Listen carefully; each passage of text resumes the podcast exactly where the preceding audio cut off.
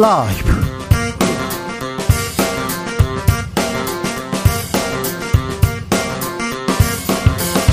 2023년 4월 3일 월요일입니다. 안녕하십니까. 주진우입니다.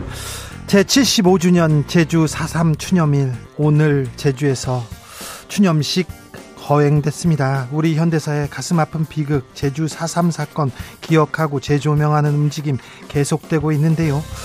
제주 4.3을 세상에 알린 소설 순이 삼촌의 저자 현기영 작가와 그날의 제주 기억해 보겠습니다. 정치권은 제주 4.3 추념식 두고 충돌합니다. 윤석열 대통령 여당 지도부는 불참했고 민주당 지도부는 모두 총집결했는데요. 어, 국회에서는 한일 정상회담 결과를 두고 민주당에서 국정조사 요구하고 있습니다. 국민의힘에서는 문재인 정부 시절 남북 정상회담 내용도 공개하라 맞서고 있는데요. 박수현 청와대 전 소통수석에게 물어보겠습니다. 정광훈 목사 홍준표 대구시장과 설전을 벌였는데요. 국민의힘 지도부에서 아, 좀 불편한가 봅니다. 그래서 홍준표 대구시장한테 좀 자제해라 이렇게 얘기했더니 또 홍준표 시장 가만히 있지 않았습니다. 근데 그 얘기를 듣고 전광훈 목사 가만히 있지 않았습니다. 주진우 라이브에서 직접 전광훈 목사는 뭐라고 했는지 주스에서 담아봤습니다. 나비처럼 날아 벌처럼 쏜다. 여기는 주진우 라이브입니다. 오늘도 자중차에 겸손하고 진정성 있게 여러분과 함께 하겠습니다. 산불 소식 계속됩니다. 워낙 건조하고 바람이 심해서요. 아, 불이 일단 나면요. 산불이 나면 이렇게 꺼지지 않습니다. 계속 번집니다. 어제는 인왕산 산불 소식도 전해졌어요. 서울에서 아, 큰 산불 계속 보고 있었는데 아, 다른 지역도 큰 피해 없어야 되는데 음 산불이 한번 나면요 복구하는데 수십 년 걸립니다. 어, 어렸을 때 제 친구가 불장난을 하다가 산불이 한번 났어요. 그런데 불이 조금 났어요. 그냥 그 어, 뭐, 대지를 조금 태우고 지나갔는데 몇 년 있다가 그 나무들이 다 거의 다 죽더라고요. 그래서 산불이 한번 나면 생태계가 복원되는데 100년 이상 걸린다고 합니다. 아, 자연 사랑, 환경 보호를 위해서 우리가 조, 조심 또 조심해야 됩니다. 특별히 봄에 산, 산 주변에서 불을 피우거나 담뱃불 절대 안 됩니다. 자, 우리가 산을 위해서, 환경을 위해서 뭘 해야 될지, 어떤 노력을 해야 될지 문자로 좀 알려주십시오. 어, 샵 9730 짧은 문자 50원 긴 문자는 100원이고요. 콩으로 보내시면 무료입니다. 문자 많이 많이 보내 주십시오. 그러면요 저희가 어, 사연 보내주신 분들 10분 추첨해서 5만원 상당의 치킨 교환권 드립니다. 요즘은 2만원으로 어, 닭을 못 먹는다면서요? 어이구, 닭값이 그렇게 비쌉니까? 하기야, 평양냉면은 얼만데요? 저희가 5만원 상담으로 이렇게 막 이렇게 보냅니다.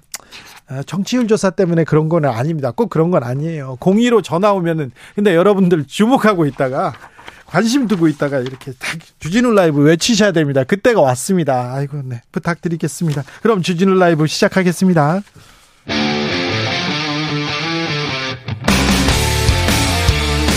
탐사보도 외길 인생 20년.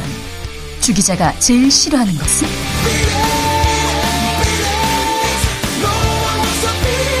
이 세상에서 비리와 부리가 사라지는 그날까지. 오늘도 흔들림 없이 주진우 라이브와 함께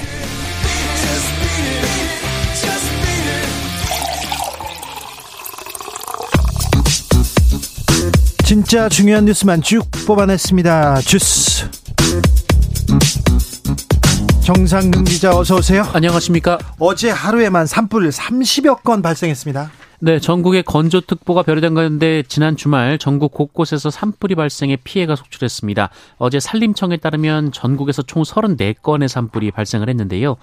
특히 어제 오전 11시쯤 발생한 홍성과 대전의 산불은 산불 대응 3단계까지 발령이 됐는데요. 네. 다행히 인명 피해는 없었습니다만 홍성의 경우 1000헥타르의 피해를 봤습니다. 아, 주택도 수십 채가 불에 탔습니다. 서울에서도 인왕산에서도 불이 났어요? 네, 서울 한복판인 종로구 인왕산에서도 어제 오전 11시 53분쯤 불이 났습니다. 화재가 바람을 타고 한때 정상 부근까지 번졌습니다만 큰 불길은 5시간 만에 잡았는데요. 하지만 잔불이 쉽게 잡히지 않았고 25시간 만인 오늘 오후 불길을 모두 진압했습니다. 산불은 오늘도 이어집니다. 네, 오늘 낮 12시 20분쯤 전남 한평군에서 산불이 발생했고요. 오후 1시 40분쯤에는 전남 순천시에서 산불이 발생을 했습니다. 아, 각 산불로 인한 인명 피해는 발생하지 않았고요. 이 진화 인력과 장비가 투입된 상황입니다. 근데 산불 났는데 김영환 충북지사 도대체 뭐 한 겁니까? 네, 지난달 30일 오후 이 충북 제천 봉황산에 산불이 났는데요. 당시 산림당국은 예상 피해가 10에서 30헥타르 정도일 것으로 판단하고 산불 대응 1단계를 발령했습니다. 또한 위험 지역 주민들을 대상으로 20분가량 대피령을 내렸는데요. 산불 대응 1단계의 지휘권자는 시군 구청장으로 외국 출장 중인 김창규 제천시장을 대신해서 박기순 부시장이 현장을 지휘했고 산불은 21헥타르를 태운 뒤 31일 오전에 완전히 진화가 됐었습니다. 그런데요? 어, 그런데 산불이 났을 당시에 김영한 충북지사가 술자리에 참석한 사실이 알려지면서 논란이 되고 있습니다. 어, 김영한 지사는 30일 오후 7시 30분쯤 이 충주시 문화회관에서 열린 도립 교향악단 연주회를 참관한 뒤 2시간 뒤에 이 지역 청년 모임에 참석했는데요. 어, 이 자리에서 김영한 지사가 술잔을 건배하는 등의 사진이 SNS에 게시가 됐습니다. 어, 이에 대해 충북도는 산불 대응 1단계였고 또 인명 피해가 없고 안정화 단계였다라면서 청년 모임 자리는 지역 주민들의 애로 사항을 청취하고 도정의 시책을 설명한 자리였다라고 설명했습니다. 자영업자 대출이 천조 원에 이른다는 보고가 나왔습니다. 네, 한국은행이 양경수 의원실이 제출한 자영업자 대출 현황에 따르면 지난해 4분기 말을 기준으로 자영업자들의 총 대출액이 1,019조 어, 8천억 원에 이르는 것으로 추산됐습니다. 이 자영업자 대출액은 지난해 3분기 처음으로 1,000조 원을 넘어선 이후 4분기에도 최대 기록을 경신했습니다. 어, 또한 대출금리 상승에 따른 자영업 대출자들의 이자 부담 증가분을 추산한 결과 대출금리가 0.25%포인트가 올라갈 때마다 1인당 평균 연 이자가 60만 원씩 늘어나는 것으로 추산됐습니다. 중위소득자가 서울에서 살 수 있는 아파트가 100채 중 3채에 불과한다면서요? 네, 지난해 집값이 하락세로 전환했다지만 여전히 서울에서 중위소득 가구가 구매할 수 있는 아파트는 100채 중 3채에 불과한 것으로 나타났습니다. 이 주택금융공사는 오늘 지난해 서울의 주택, 주택 구입 물량 지수를 3.0으로 집계했는데요. 이 주택 구입 물량 지수는 주택 구입 능력을 측정하는 지수로 수치가 100에 가까울수록 중위소득 가구가 구입 가능한 주택 물량이 많다라는 의미입니다. 어, 참고로 10년 전에는 중위소득 가구가 구입 가능한 서울의 주택이 세 채 중 한 채 정도였는데요. 그래요? 네, 지금은 100채 중 3채가 됐습니다. 10년 전에는 세 채 중 한 채는 살 수 있었는데 지금 100채 중 3채요? 아, 참. 이 부의 양극화. 어찌해야 될지 우리가 이 우리 사회가 이 부분에 대해서 더 고민해 봐야 되는데 오늘 4월 3일입니다. 4.3 추념식이 열렸습니다. 대통령은 불참했습니다. 네, 제75주년 제주 4.3 희생자 추념식이 오늘 오전 제주시 4.3 평화공원에서 봉행됐습니다. 이 자리에는 윤석열 대통령이 불참하고 한덕수 국무총리가 참석했는데요. 이 대통령실은 한미 정상회담 준비 등의 이유로 윤석열 대통령이 불참했다라고 설명했습니다. 어, 또한 김기현 국민의힘 대표도 참석하지 않았습니다. 민주당에서는 대표와 지도부가 총 출동했는데요. 이 문제에 대해서는 잠시 후에 현기영 작가 고민해 보겠습니다. 아, 국민의힘에서는 정광훈 목사 이야기가 계속됩니다. 홍준표 대구시장과 전광훈 목사 설전을 벌였습니다. 네, 김재현 최고위원 발언 등으로 문제 논란이 된 이 정광원 목사가 지난달 29일 한 유튜브 방송에 출연해서 홍준표 대구시장을 향해 비속어를 쓰며 홍준표 시장도 광화문 집회에 덕을 보려고 광화문에서 연설을 했다라고 주장했습니다. 어, 이에 홍준표 대구시장은 자신의 SNS에 목회자가 목회자답지 않게 욕설을 입에 달고 다니면서 자제력을 잃고 거친 말을 함부로 내뱉는 것은 참으로 유감이라고 말했습니다. 목회자가 왜 이렇게 욕을 해요? 얘기했더니 예수도 욕을 했다 이렇게 얘기를 하는데 그건 아니잖아요 얘기했더니 아니 욕설은 할 수도 있다 얘기합니다. 그리고 우파 천하 통일했다 이 얘기를 김재원 최고위원이 했지 않습니까? 그래서요 주진우 라이브에서 정광훈 목사에게 우파 천하 통일했습니까? 물어봤습니다. 우파 진영 천하 통일했다. 김재원 최고위원이 그렇게 얘기를 했어요. 네. 제가 5년 광화문 운동을 하면서 서명을 한 사람이 1800만입니다 그 광화문 운동한 것 때문에 결국 대한민국이 북한으로 넘어가는 것이 지금 태클이 걸려 있는 상태입니다.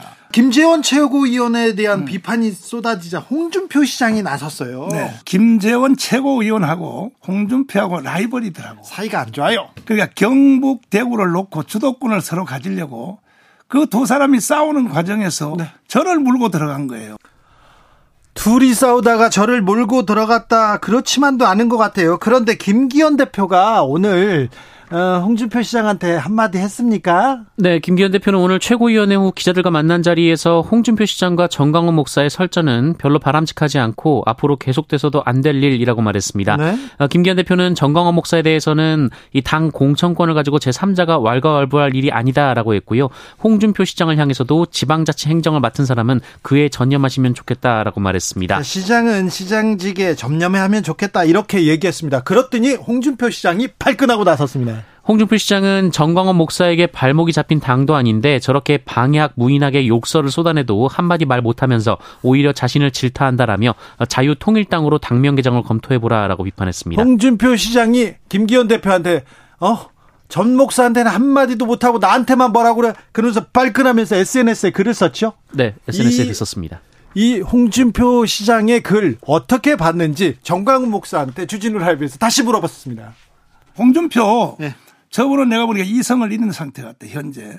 좋은 자리는 혼자 다 하고 결국 탄핵이나 당하고 저분은 이제 더 이상 정치하면 안 돼요. 먼저 번에 대통령 경선 나왔을 때 네. 전화해가지고 도와달라고. 네. 홍준표 저한테 안수기도 받았어요. 정책에 대해서 내가 제안을 했습니다. 예? 홍준표 시장이 왜 그랬을까요? 그 저 사람 저거 내가 볼 때. 아이고 그런 얘기 마시고요. 아, 정신 나간 사람이지. 아니, 자, 사실 전 목사님이 말씀을 많이 하셨는데요.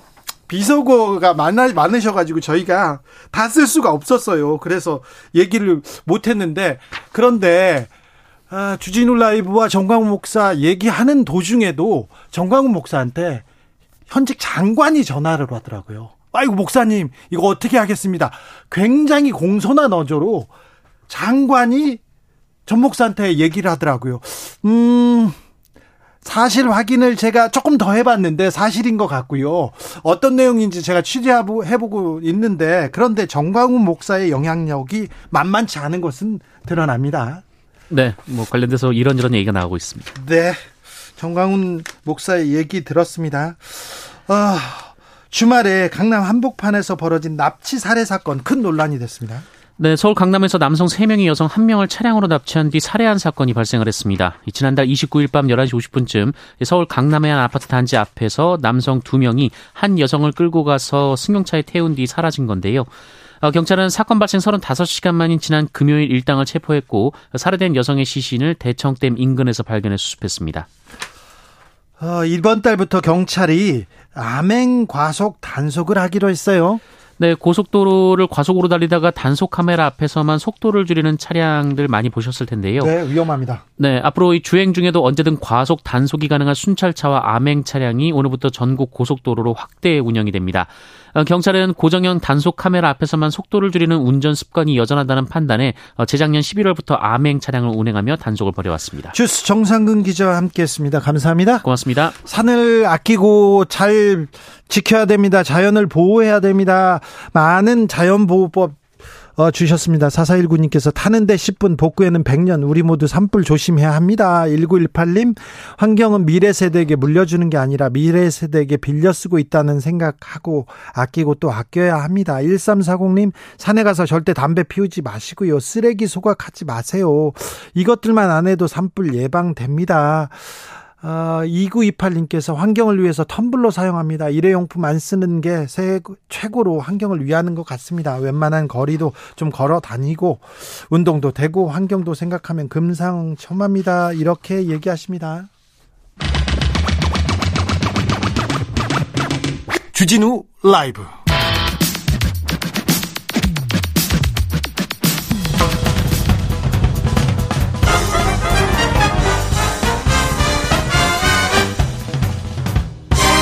훅 인터뷰 모두를 위한 모두를 향한 모두의 궁금증 훅 인터뷰 4월 제주에 이렇게 내려간 적이 있었는데 이 집도 저 집도 그 건너집도 제삿집이라는 얘기를 들었습니다. 한국 현대사에서 가장 비극적인 일 중에 하나 제주 4.3. 이 제주 4.3 사건을 세상에 알린 사람입니다. 소설 순이 삼촌 으로 제주 4.3을 우리에게 알려준 현기용 작가 만나보겠습니다. 작가님 안녕하세요. 예, 안녕하십니까. 네, 오늘 4.3 75주기입니다. 네네. 오늘 하루 어떻게 보내셨습니까? 예, 그 추모식이 열리고 있는 봉계, 제주시 봉계동, 에, 사삼 평화공원. 네. 거기에서 이제, 거기, 예, 추모식이 열렸는데 거기에 참가를 했습니다. 네.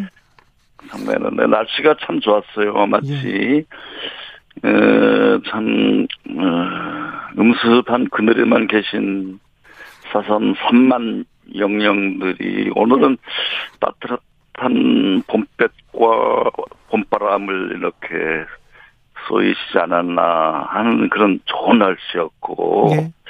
그리고 또 사삼 제주 사삼을 상징하는 꽃이 동백이에요. 예. 동백꽃. 예. 동백꽃도 사방에 많이 펴 있었어요. 사삼 평화공원에. 네. 에, 어, 뭐 좋았어요. 그리고 그 참배객들이 유족과 그리고 도민들 얼마나 모였냐면 참 코로나 때문에 잘안 못 모였었는데 거의 그1 5천 명 가량 이제 모였습니다. 모여서 참배를 한 거죠. 거기에서 여러 가지 의식들이 거행되었는데 거기에 나와서 그 유가족들이 그, 한, 유가족 한 세 명 나오셔서 그동안 그 부모님을 잃고 그 고단한 삶을 살았던 그 얘기를 하는데 참 눈물이 겨웠어요. 예. 하여튼, 예, 그런 하루를 보내, 보냈습니다. 네, 예. 선생님의 책에서 그리고 역사 음. 책에서 제주 4.3에 대해서 배웠습니다. 그런데 4.3 추모공원에 갔더니 네. 너무 많은 사람들, 너무 많은 희생자, 3만 명이 넘는 희생자들, 그, 음. 하, 그 위패를 보고 진짜 가슴이 음. 먹먹했는데요. 예, 예. 네.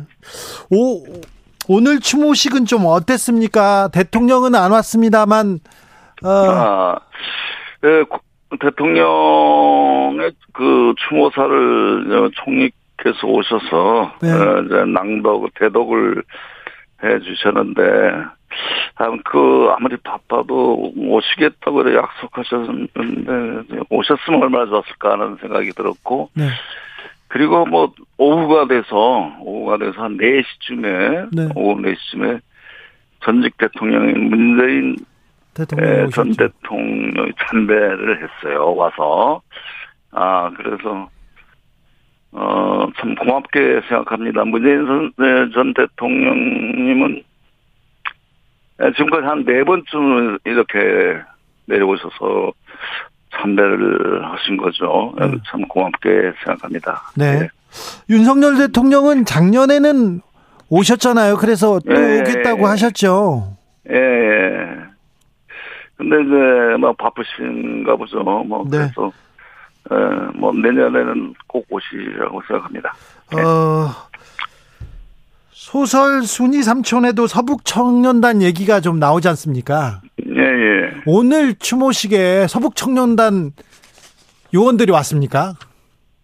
아이, 뭐, 그, 뭐, 그, 그 무시할 만한 거고, 뭐, 그 좀, 뭐, 또라이들이 좀 하는 거고, 그, 죄송합니다. 뭐, 네. 시, 그렇게 신경 쓸 그런 세력이 전혀 아닙니다. 아, 그렇습니까? 그러니까, 예, 그래서 뭐, 그래서 뭐, 하여튼 해프닝 동안 악동들이 노름 비슷하게 그렇게 하는 거죠. 표현이, 표현의 자유, 뭐, 어쩌고저쩌고 하면서, 그냥 노는 거예요. 아, 이제, 그게- 놀랬지 하고, 이제, 사람들에게 겨, 그, 놀래키는 네. 그런 행동이라고 보지 그게 뭐 큰 세력이라고 저는 보지 않습니다. 그런데 저는 지금 제주 4.3인데 추모식에 다시 서북 청년들 회원들이라니 아 좀 아, 안타까웠어요. 예, 그렇죠. 근데 음, 70여 년 전에 그 서북 청년 그 그쪽을 뭐 있는 그런 후계 집단은 아닌 것 같아요. 내가 볼 때는 예. 뭐난 내가 잘못 판단하고 있는지 는 모르지만 에, 그런 건 아닌 것 같고 이게 문제되는 건 그보다는 또그저 군소 그 보수 극우 보수 정당들 있잖아요. 네. 그들이 문제인 것 같아요. 왜 어떤 역사를- 문제입니까?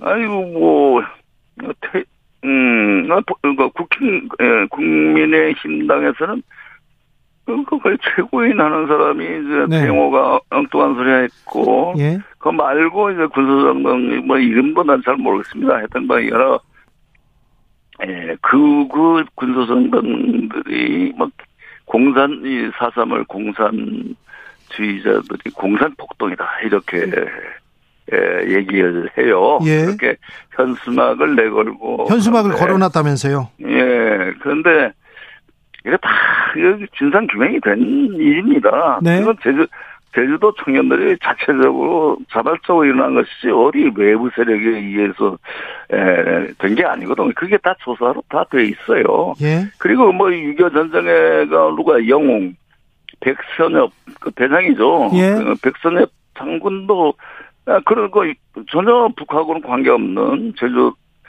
청년 자체적으로 일어난 그 어, 에, 행위다 이렇게 얘기했고 그 당시 또 남로당 중앙당의 그저 남로당 중앙당의 그 선전 부장했던 박갑봉 씨가 있어요. 그 양반도 이 중앙에서 과제를 전혀 한 것이 없다 이렇게 다 나와 있는 이런 걸 가지고 중앙 남로당의 뭐, 뭐 사주다 김일성이 사주다 이게 참 말도 안 되는 소리를 가지고 이런 가짜 뉴스를 퍼뜨리고 있어요. 그렇게 그런 걸 퍼뜨리고 해야 뭐 그뭐 밥벌이가 되는지 아마 그 밥벌이가 되는 방이에요. 그래서 어, 그 그런 짓을 하고 있는데 현- 우리 국민들은 그런데 현혹들이라고 생각하지 않습니다. 국민들은 현혹되지 않는데 가끔 정치인이 간혹 또 자기가 좀 어- 어디에서 이용하려는지 모르는데 얼마 전에도 태영호 국민의힘 최고위원이 제주 4.3 김일성의 사주에 한 공산 폭동이다 주장했다가 오늘 네. 또이 부분에 대해서 사과해야 된다 하니까 무슨 어 어떤 부분을 사과해야 될지 모르겠다 이런 얘기 하시더라고요. 그러니까 아유 뭐 국, 국민힘당에서 그 사람을 징계하든지 뭘 해야지 그걸 그냥 놔두고 있다는 거는 그 국민힘의 그 사상적 배경이랄지 생각 이걸 의심할 수밖에 없거든요. 예. 예, 그, 예, 태영호 그 사람이 그 지금 가짜 뉴스를 퍼뜨리고 있는 건데 그리고 그런 가짜 뉴스가 제주 도민을 얼마나 모욕하는 일입니까? 그렇죠. 예, 이것을 국힘당에서는 그 이제 징계를 해야 되는 그 태용호를. 네. 예, 예, 태영호 의원을 예, 예, 그래야 됩니다. 예. 예. 78년대토에 순위 삼촌이 나왔습니까? 그렇죠. 저, 처음 처음에 순위 삼촌 나왔을 때 예, 고초도 많이 겪으셨죠. 예, 예. 어땠습니까? 그, 뭐, 그, 그, 예, 육군 정보기관, 지금은 기무사라고 불리고 있는 예. 보안사가 있어요. 보안사라고 이름이 있었는데, 네. 어, 거기에 그래가지고, 저, 한 3일 동안 고문당하고, 뭐, 한, 한 달 동안 감옥에 쳐넣어져 있었고, 그렇습니다. 그때만 해도 4.3에 대해서는 입에 그 뭐 금기어였습니까? 입에 꺼내도 뭐 어디에서 가서 얘기하면 안 됐습니까? 그렇죠. 그, 뭐, 그, 사삼 발발한 지 30년 지난 1978년, 네. 30년이 지난 뒤까지, 네. 그때까지도 완전히 그 제주 사삼은 금기 영역으로 이렇게 만들어 버렸어요. 예. 발설하면은 이제 국가보안법으로 저 묶으려고. 네. 그랬고, 뭐, 그것을 통해서 뭐 간첩 사건도 뭐 조작하고 막 아주 무서웠어요. 네. 예, 예. 그런 상황이었죠. 이제 30년 후에 순위 삼촌이 제가 쓴 순위 삼촌이 네. 저희 도전장을 낸 거죠. 네. 그런데 예, 이게 이 금기를 넘어서면 이 진실을 얘기하면 혹독한 혹독한 고초를 겪을 수도 있는데 대단한 음. 용기셨어요. 아, 그 용기라기보다는 그때는 좀 젊었고, 뭐, 젊으면 뭐 매를 안 탄다. 매 때려도 매를 안 탄다. 예, 이런 생각을 해보는데, 아, 그거 뭐 고문 나가니까 매 안 타긴 커녕 엄청나게 고통스럽더라고요. 그, 그 고문이. 네. 근데 그렇게 하게 된 게 나는 워낙 순수 문학주의자인데 그 사삼을 안 쓸 수가 없게 되는 거예요. 예. 마치 사삼 영령이 나를 뭐 선택한 것처럼 저절로 끌려 들어가서 글 쓰게 되는 겁니다. 네. 예, 사삼이라면 뭐 우리가 내가 음, 고등학교까지는 제주도에 있었는데 그거 음울한 그 분위기를 조성하는 게 사삼이에요. 예. 수근 수근 수근 그때 누가 죽었다 어느 같아서 때 죽음 당할 때 누가 죽었다 뭐 이런 얘기 수근 수근 하는데 정말 듣기 싫었거든요. 아 이거 뭐 음울하고 그거 제주도 전체가 제주도 전체가 그런 음울한 분위기였어요. 그래서 제주도를 벗어나서 서울에 와서 대학 진학했는데 어 제주도가 보이고 그 음울한 에, 분위기 성격을 이제 알게 되고 그러면서 저절로 아, 나도 또 그런 트라우마를 좀 겪고 있었죠. 좀 그래서 어린 시절에 겪었지만은 그래서 이것을 쓰지 않을 수가 없었던 거예요. 네. 뭐 무서워 무서웠지만은 어떻게 저절로 그렇게 쓰게 됐더라. 네.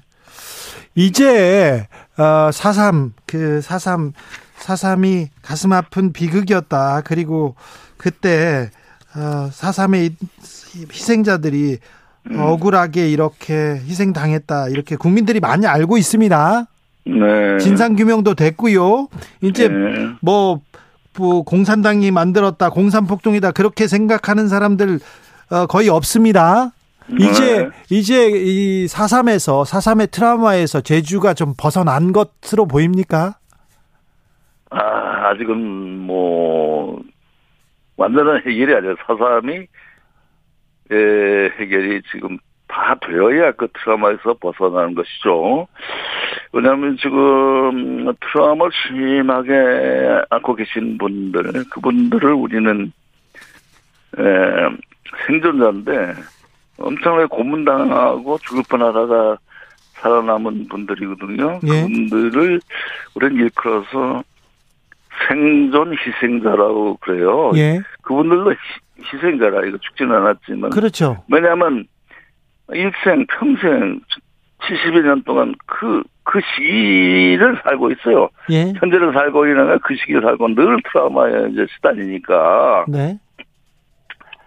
아, 이런 분들이 아직도 트라우마를 앓고 있고, 그 자식들은, 그, 그또 뭐 전염되고 있지 않습니까? 그런 트라우마가. 네. 젊은, 젊은이들까지도. 그래서, 이게 지금 그 트라우마가 치유가 아직은 안 된 상태입니다. 네.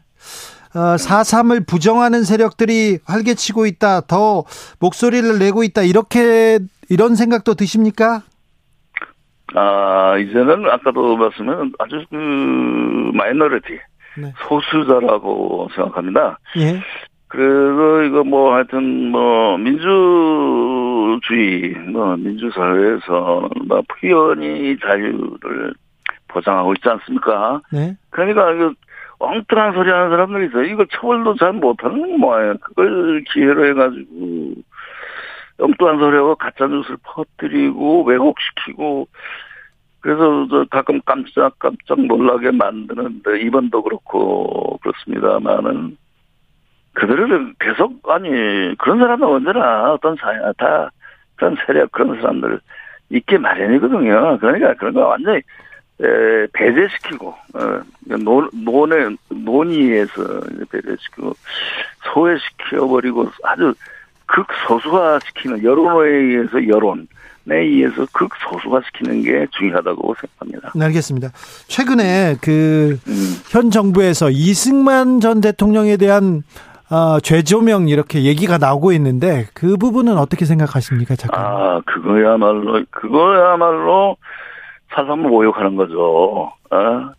사삼의 그 가장 책임 있는 양반이 사삼의 그 대학서 3만의 희생을 희생을 이 있게끔 만든 장본인이 이승만이에요.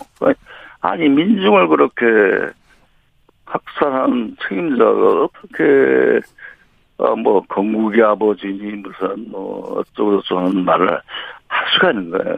아니, 아니 국민이 그 저기 뭐 대통령이면 뭐 하여튼 그 국가의 수반인데 국가란 그 민족을 보호하게 되어 있는 건데 민족을 죄 없는 민족을 말이지 그 산만이라 그런 그냥 파괴시켰다는 게 예. 그게 그 대통령이 할 짓입니까?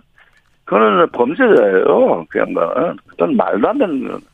그러니까 그런 세력하고 이제 또 사삼이 싸워야 된다는 이거 이런 게 있습니다. 네.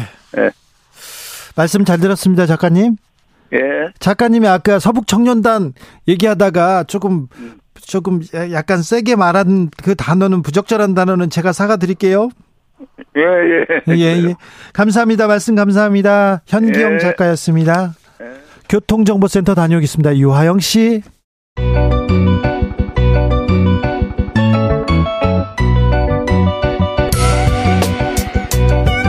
한층 날카롭다, 한결 정확하다, 한편 세심하다, 밖에서 보는 내밀한 분석, 정치적 원의 시점. 오늘의 정치권 상황 원회에서 더 정확하게 분석해 드립니다. 이현주 전 국민의힘 의원 어서 오세요. 네, 안녕하세요. 부드러운 카리스마 이현주입니다. 부드러운 카리스마 이현주 오늘은 단독으로 모셨습니다. 아, 네, 네. 좀 뭔가 허전하네요. 그죠? 그래요? 아유 혼자 충분합니다. 어, 최민희 전 의원은 어디 말이에요. 가셨어요? 아, 네. 네. 방통위 상임위원으로 갔습니다. 아, 잘 되셨어요. 네. 그렇습니다. 오늘 4월 3일입니다. 4.3 희생자 추념식. 윤 대통령은 불참했습니다. 국민의힘 지도부도 불참하고요. 네. 민주당 지도부 그리고 전 어, 문재인 전 대통령은 참석했습니다. 어찌 보셨어요? 아, 네. 우리나라는 왜 맨날 이러는지 모르겠어요. 정말 미치겠어요, 진짜. 네. 근데 지난해에는 또 윤석열 대통령 대통령 당선자 신분으로 가셨죠? 네. 근데 그, 아니, 어떻게 1년 만에 이렇게 분위기가 싹 바뀌어요? 그러게요. 네.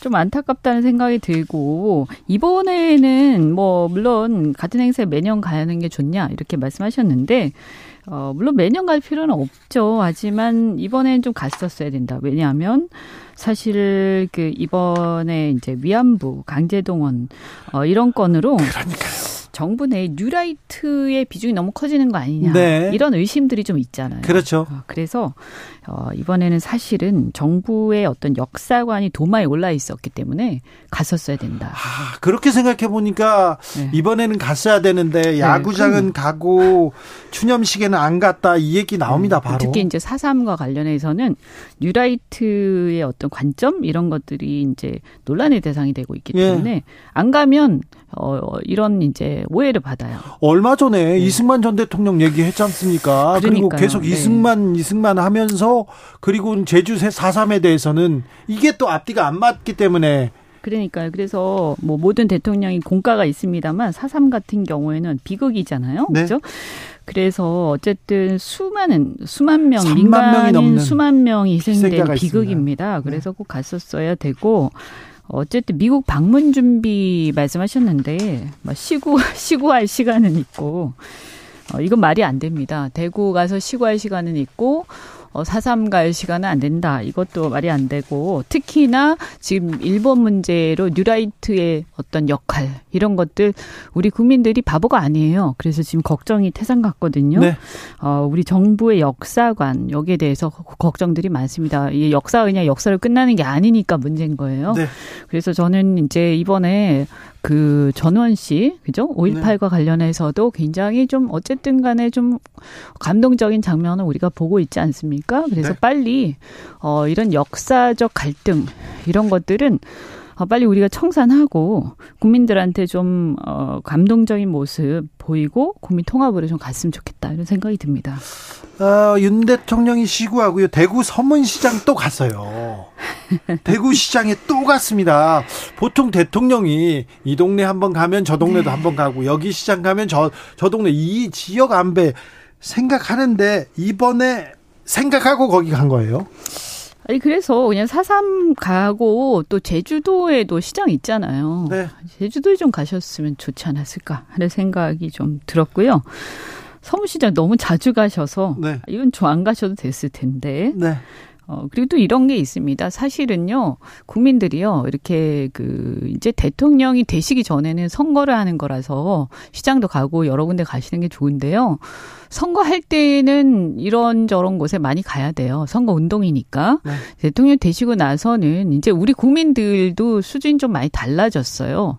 어, 그래서 대통령은, 어, 우리의 지금 현안, 이런 현안을 위해서 열심히 업무 보시는 걸 더 좋아합니다, 국민들이. 그렇죠. 네, 그래서 어 지금 사실 많이 어려요. 경제가 많이 어렵고 어또 일본과의 관계에 대해서도 국민들이 지금 마음에 안 듭니다, 여러 가지로. 그렇죠. 그래서 이 문제들 그다음에 미국 뭐 순방 준비 때문에 사삼까지도 아, 아, 추념식도 안 갔다고 하시는데 어, 미국 가서 어떻게 할 건지 걱정들이 많으세요. 그래서 오히려 어, 저는 이 경제를 어떻게 할 건지 차라리 비상경제 대책 회의 같은 걸 한, 한 조금이라도 더 하시고 이런 게 더 좋지 여러 가지 걱정이 많고 국민들이 이제 어, 신뢰가 많이 없는데 이럴 때 가서 시구하고 뭐 시장 돌아다니고 이런 게 사실은 평소에 이렇게 어 미심이 좋을 때는 이런 게 또 반응이 좋은데요.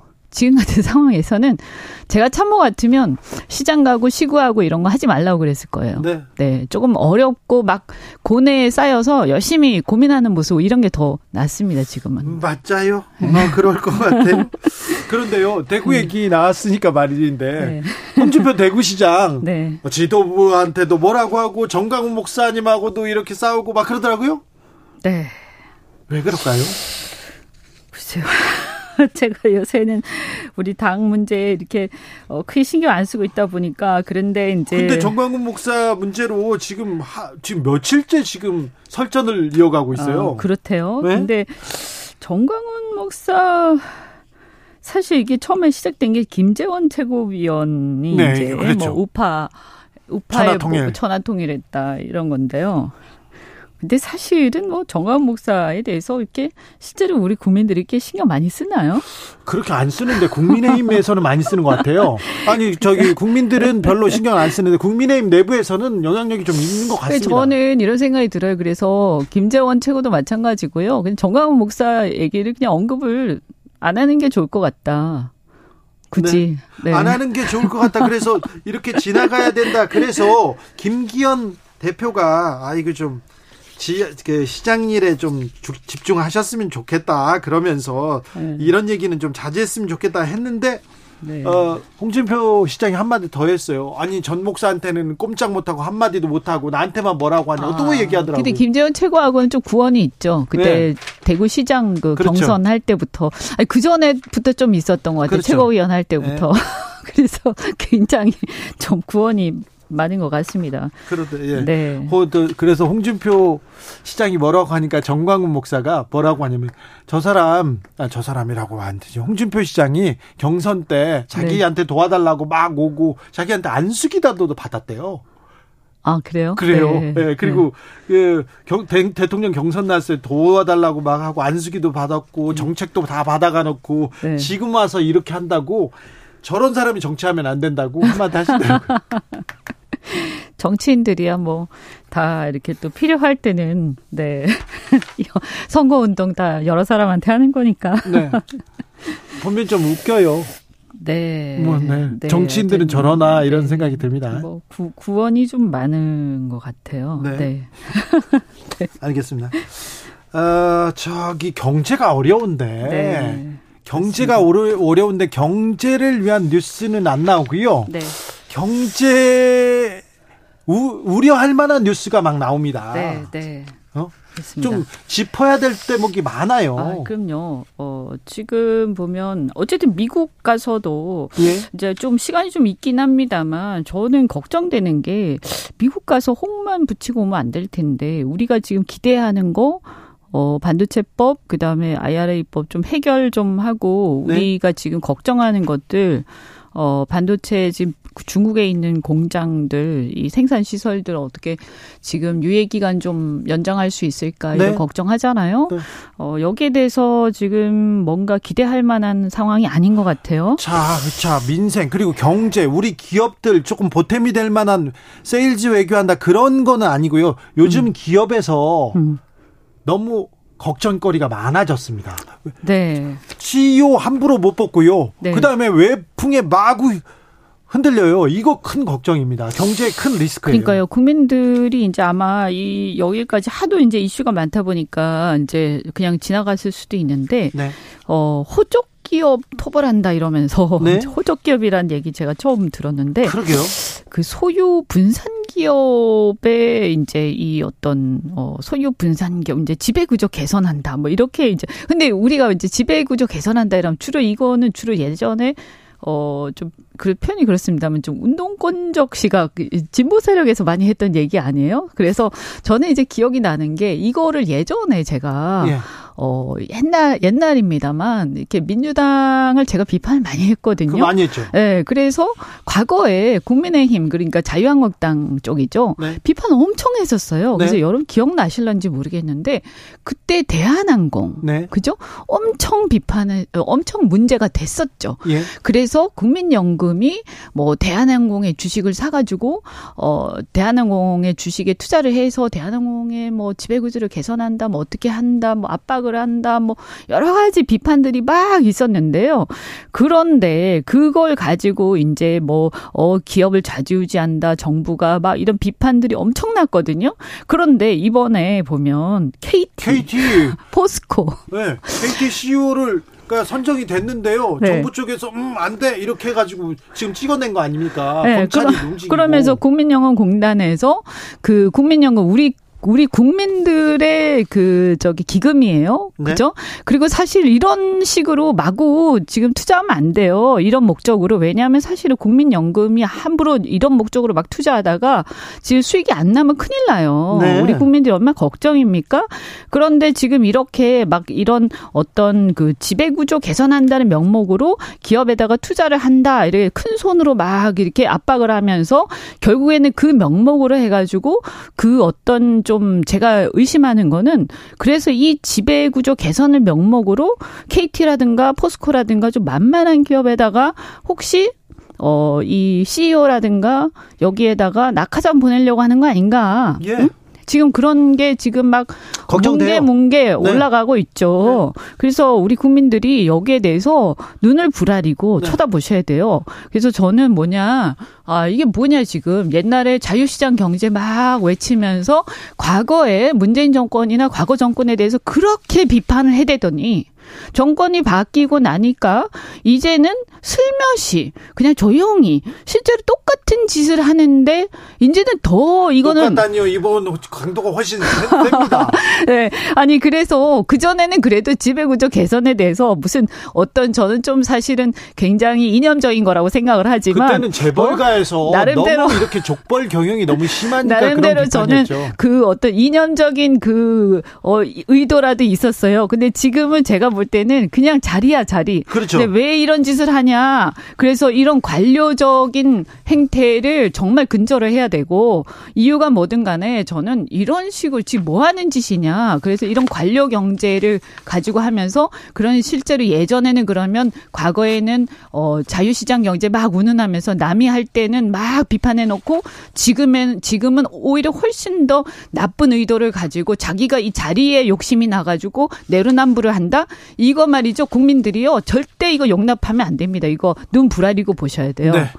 KT 포스코 그리고 각 은행권에서 지금 이런 일이 있는데 아 너무 너무 매- 화가 나 진짜. 네. 너무 엄청난 일들이 벌어지고 있어요. 그런데 다른 사건들이 워낙 커서요. 아. 눈에 이안 문제가 눈에 안 띄요. 아니 저는 너무 화가 나는 거예요. 왜냐하면 예전에도 제가 이런 것들이 비판을 계속 네. 해왔기 때문에 지금 이렇게 내로남불적으로 막 하면서 여권의 의원들까지도 나서서 여기에 한 같이 한몫하려는 걸 보면서 네. 야 이게 이렇게 창피한 짓을 하고 어 이렇게 하면 되겠냐 정말 너무 나 부끄럽고 이러면 네. 안 됩니다. 응?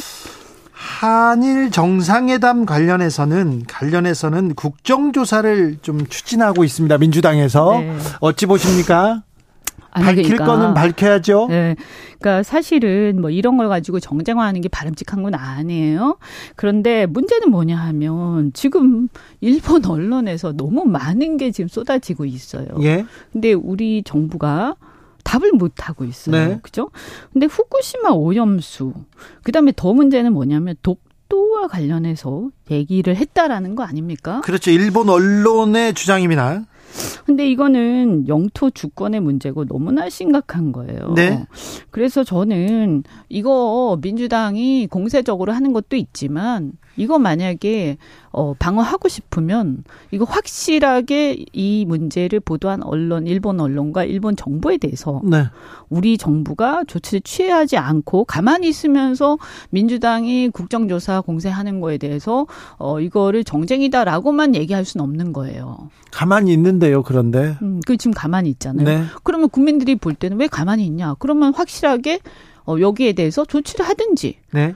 그럼 국민들은 의심을 할 거 아닙니까? 예. 근데 의심은 되는데 가만히 있어라? 예. 이건 말이 안 되는 거예요. 그리고 영토 주권의 문제이기 때문에 그냥 넘어갈 수는 없어요. 예. 그러니까 요거는 밝힐 건 밝힐 수밖에 없는 상황으로 가는 거예요. 우리가 밝히지 못하면. 정부가 밝히지 못하면. 네. 한덕수 국무총리 일본 언론에 일일이 조치하기보다는 그러면서 또 말을 좀 아꼈는데요. 아, 시간이 걸리더라도 한국 국민의 이해를 구하겠다, 구해 나가겠다 말이 얘기했는데 됩니까 그게? 그러게요. 아니 무- 누구의 이해를 구하는 거예요? 아니 이거는요 무슨 제3자도 그렇게 얘기하면 안 되는 거예요. 그리고 이 문제는 뭘 이해를 구해요? 이건 펄펄 뛰어야 될 문제죠. 아 그렇죠. 어, 아니 뭘 이해를 구해요? 우리나라 대통령 아닙니까? 예. 저는 기가 막히고요. 그 다음에 이거 일본 문제는 저는 미국 문제하고 별개로 봐야 된다. 네. 어? 지금 한미일 협력은 우리가 하지만 군사 협력 문제는 굉장히 민감한 문제거든요. 일본이 지금 재무장 시도를 계속하는 거 아닙니까? 그래서 인도 태평양 전략을 미국의 전략을 등에 업고 자기들이 이제 대리인이 되려고 자처를 하고 있는데 이게 현재 이제 북한을 어, 북한에 대항하기 위해서 우리가 일본하고 협력한다라고 하지만 우리가 명심해야 될 게 뭐냐면 과거에 우리나라의 주적이 어디였어요? 과거 북한이기도 했지만 그 전으로 거슬러 올라가면 한편 일본이었잖아요. 항상 일본이었어요. 그러니까 우리한테 있어서 위협은 북한이기도 하지만 동시에 또 일본이기도 한 거였어요. 그리고 일본을 지금 믿을 수가 없어요. 그러니까 우리는 북한도 못 믿지만 네. 일본도 못 믿는 거예요. 그렇죠. 근데 미래의 주적이 또 북한도 우리의 주적이지만 일본도 언제 우리의 주적이 될지도 모르는 거예요. 그러니까요. 그런데 문제는 뭐냐면 일본이 영토에 대해서 얘기를 안 하면 또 모르겠어요. 근데 영토에 대해서 독도 얘기를 계속 하고 있잖아요. 네. 근데 우리나라의 영토에 대해서 자기 영토라고 자꾸 우기는 나라하고 어떻게 군사 협력을 합니까? 그러니까요. 아, 이게 말이 되냐고요. 지금 독도 앞바다에 지금 이 일, 일장기 건 군함이 들어온다는 거 아니에요? 같이 아니 훈련한다는 거 일본이 아니에요? 독도 얘기만 안 해도 제가 볼 때는 가능성이 있어요. 근데 독도 얘기를 하잖아요. 그러니까 제, 세계 2차 대전 패전국 중에서요. 패전국 중에서 이웃 나라한테 영토에 대해서 시비를 거는 나라가 있습니까, 지금? 없습니다. 일본만 유일하죠. 그죠? 예. 자기가 졌단 말이에요. 그래서 졌다고 사죄한다라고 그렇게 스탠스를 잡고 있는 나라 중에서 이웃 나라한테 야 근데 그 땅 있잖아 사실 우리 거였어 내나 이렇게 얘기하는 나라가 있냐고요. 그런데 그 나라하고 어떻게 군사 협력을 하냐고요. 이거는 우리가 미국한테요. 야 우리가 다 모든 거 다 협력해. 그런데 우리 영토에 대해서 지금 내놓으라고 저러고 있기 때문에 우리가 군사 협력 요선은 못 넘겠어. 그 네가 이해를 해라라고 분명히 천명을 해야 돼요. 그러면 미국이 오히려 우리를 달래려고 하는 거 아니 아닐까요? 그거는 미국이고 뭐 무슨 할아버지고 간에 네. 안 되는 거 아닙니까? 그거는 네. 우리가 힘을 길러서 어쨌든 저는 미국이 아무리 한미 동맹이고 뭐고 간에 우리 영토를 떼줄 수는 없는 거죠. 우리가 그러면 유사시에 일본한테 영토 떼줄 거예요? 아, 이거 안 되죠. 그건 아니잖아요. 안. 그러니까 우리가 양보할 수 없는 문제는 분명히 정해놓고 아유, 그렇죠. 가야 된다는 네. 거예요. 물론 한미 동맹 중요하죠. 그렇지만 일본하고 사이에서 우리가 넘지 말아야 될 선은 분명히 정해놓고 가야 된다라는 거죠. 시원하네요.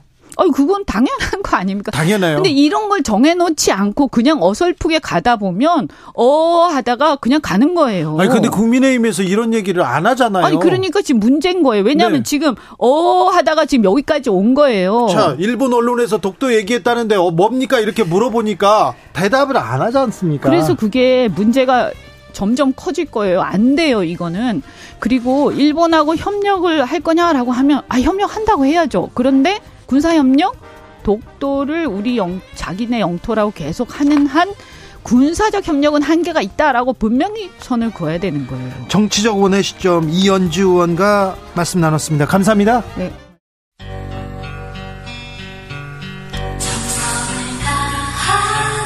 정성을 다하는 국민의 방송 KBS 주진우 라이브 그냥 그렇다고요.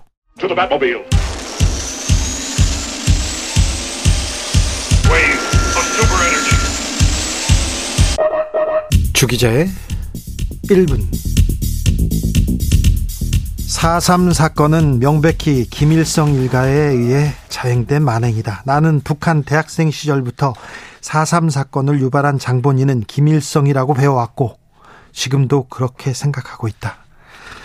태영호 국민의힘 최고위원이 거듭 주장하고 있습니다. 오늘 태영호 의원한테 기자들이 물어봤어요. 자신의 발언에 대해서 사과할 용의가 있냐고 그랬더니 어떤 점에서 사과해야 하는지 아직 납득이 되지 않는다 이렇게 얘기합니다. 어떤 지점을 사과할지. 아니 북한에서 배운 것을 근간으로 대한민국 국회의원, 국민의힘 최고위원을 하시면 어떻게 하십니까? 어떻게 하시려고 그렇습니까? 북한에서 배운 거 기본으로 한번 해볼까요? 김일성 대원수님이 황량한 자갈밭에서 모래를 손에 쥐시니 모래가 쌀로 변하고 솔방울을 쥐시니 포탄으로 변화했다. 김일성 대원수님이 길을 가시다 강을 강이 길을 막아 길이 끊기자 발치에 있는 가랑잎을 주어 강에 띄우시고 그것을 들여밟고 강을 건너시었다. 김일성은 강물의 흐름을 하류에서 상류로 흘러가는 것으로 바꿀 수 있으며 비도 자유자재로 내릴 수 있기 때문에 북한은 건국 이래로 자연재해가 없었다. 자연재해가 없었습니까? 그렇게 홍수 나고요? 그렇게 가뭄이 나고요? 아니 태영호 의원님 김일성 원수님이 축지법을 썼다고 배우셨죠? 배우셨잖아요. 그런데 그 배운 걸로 큰 소리를 치면 어떻게 합니까? 또 배우, 북한에서 이렇게 들었다, 이걸로 배웠다, 그렇게 큰 소리 치실까봐 저는 자꾸 겁이 납니다. 주기자 1분이었습니다.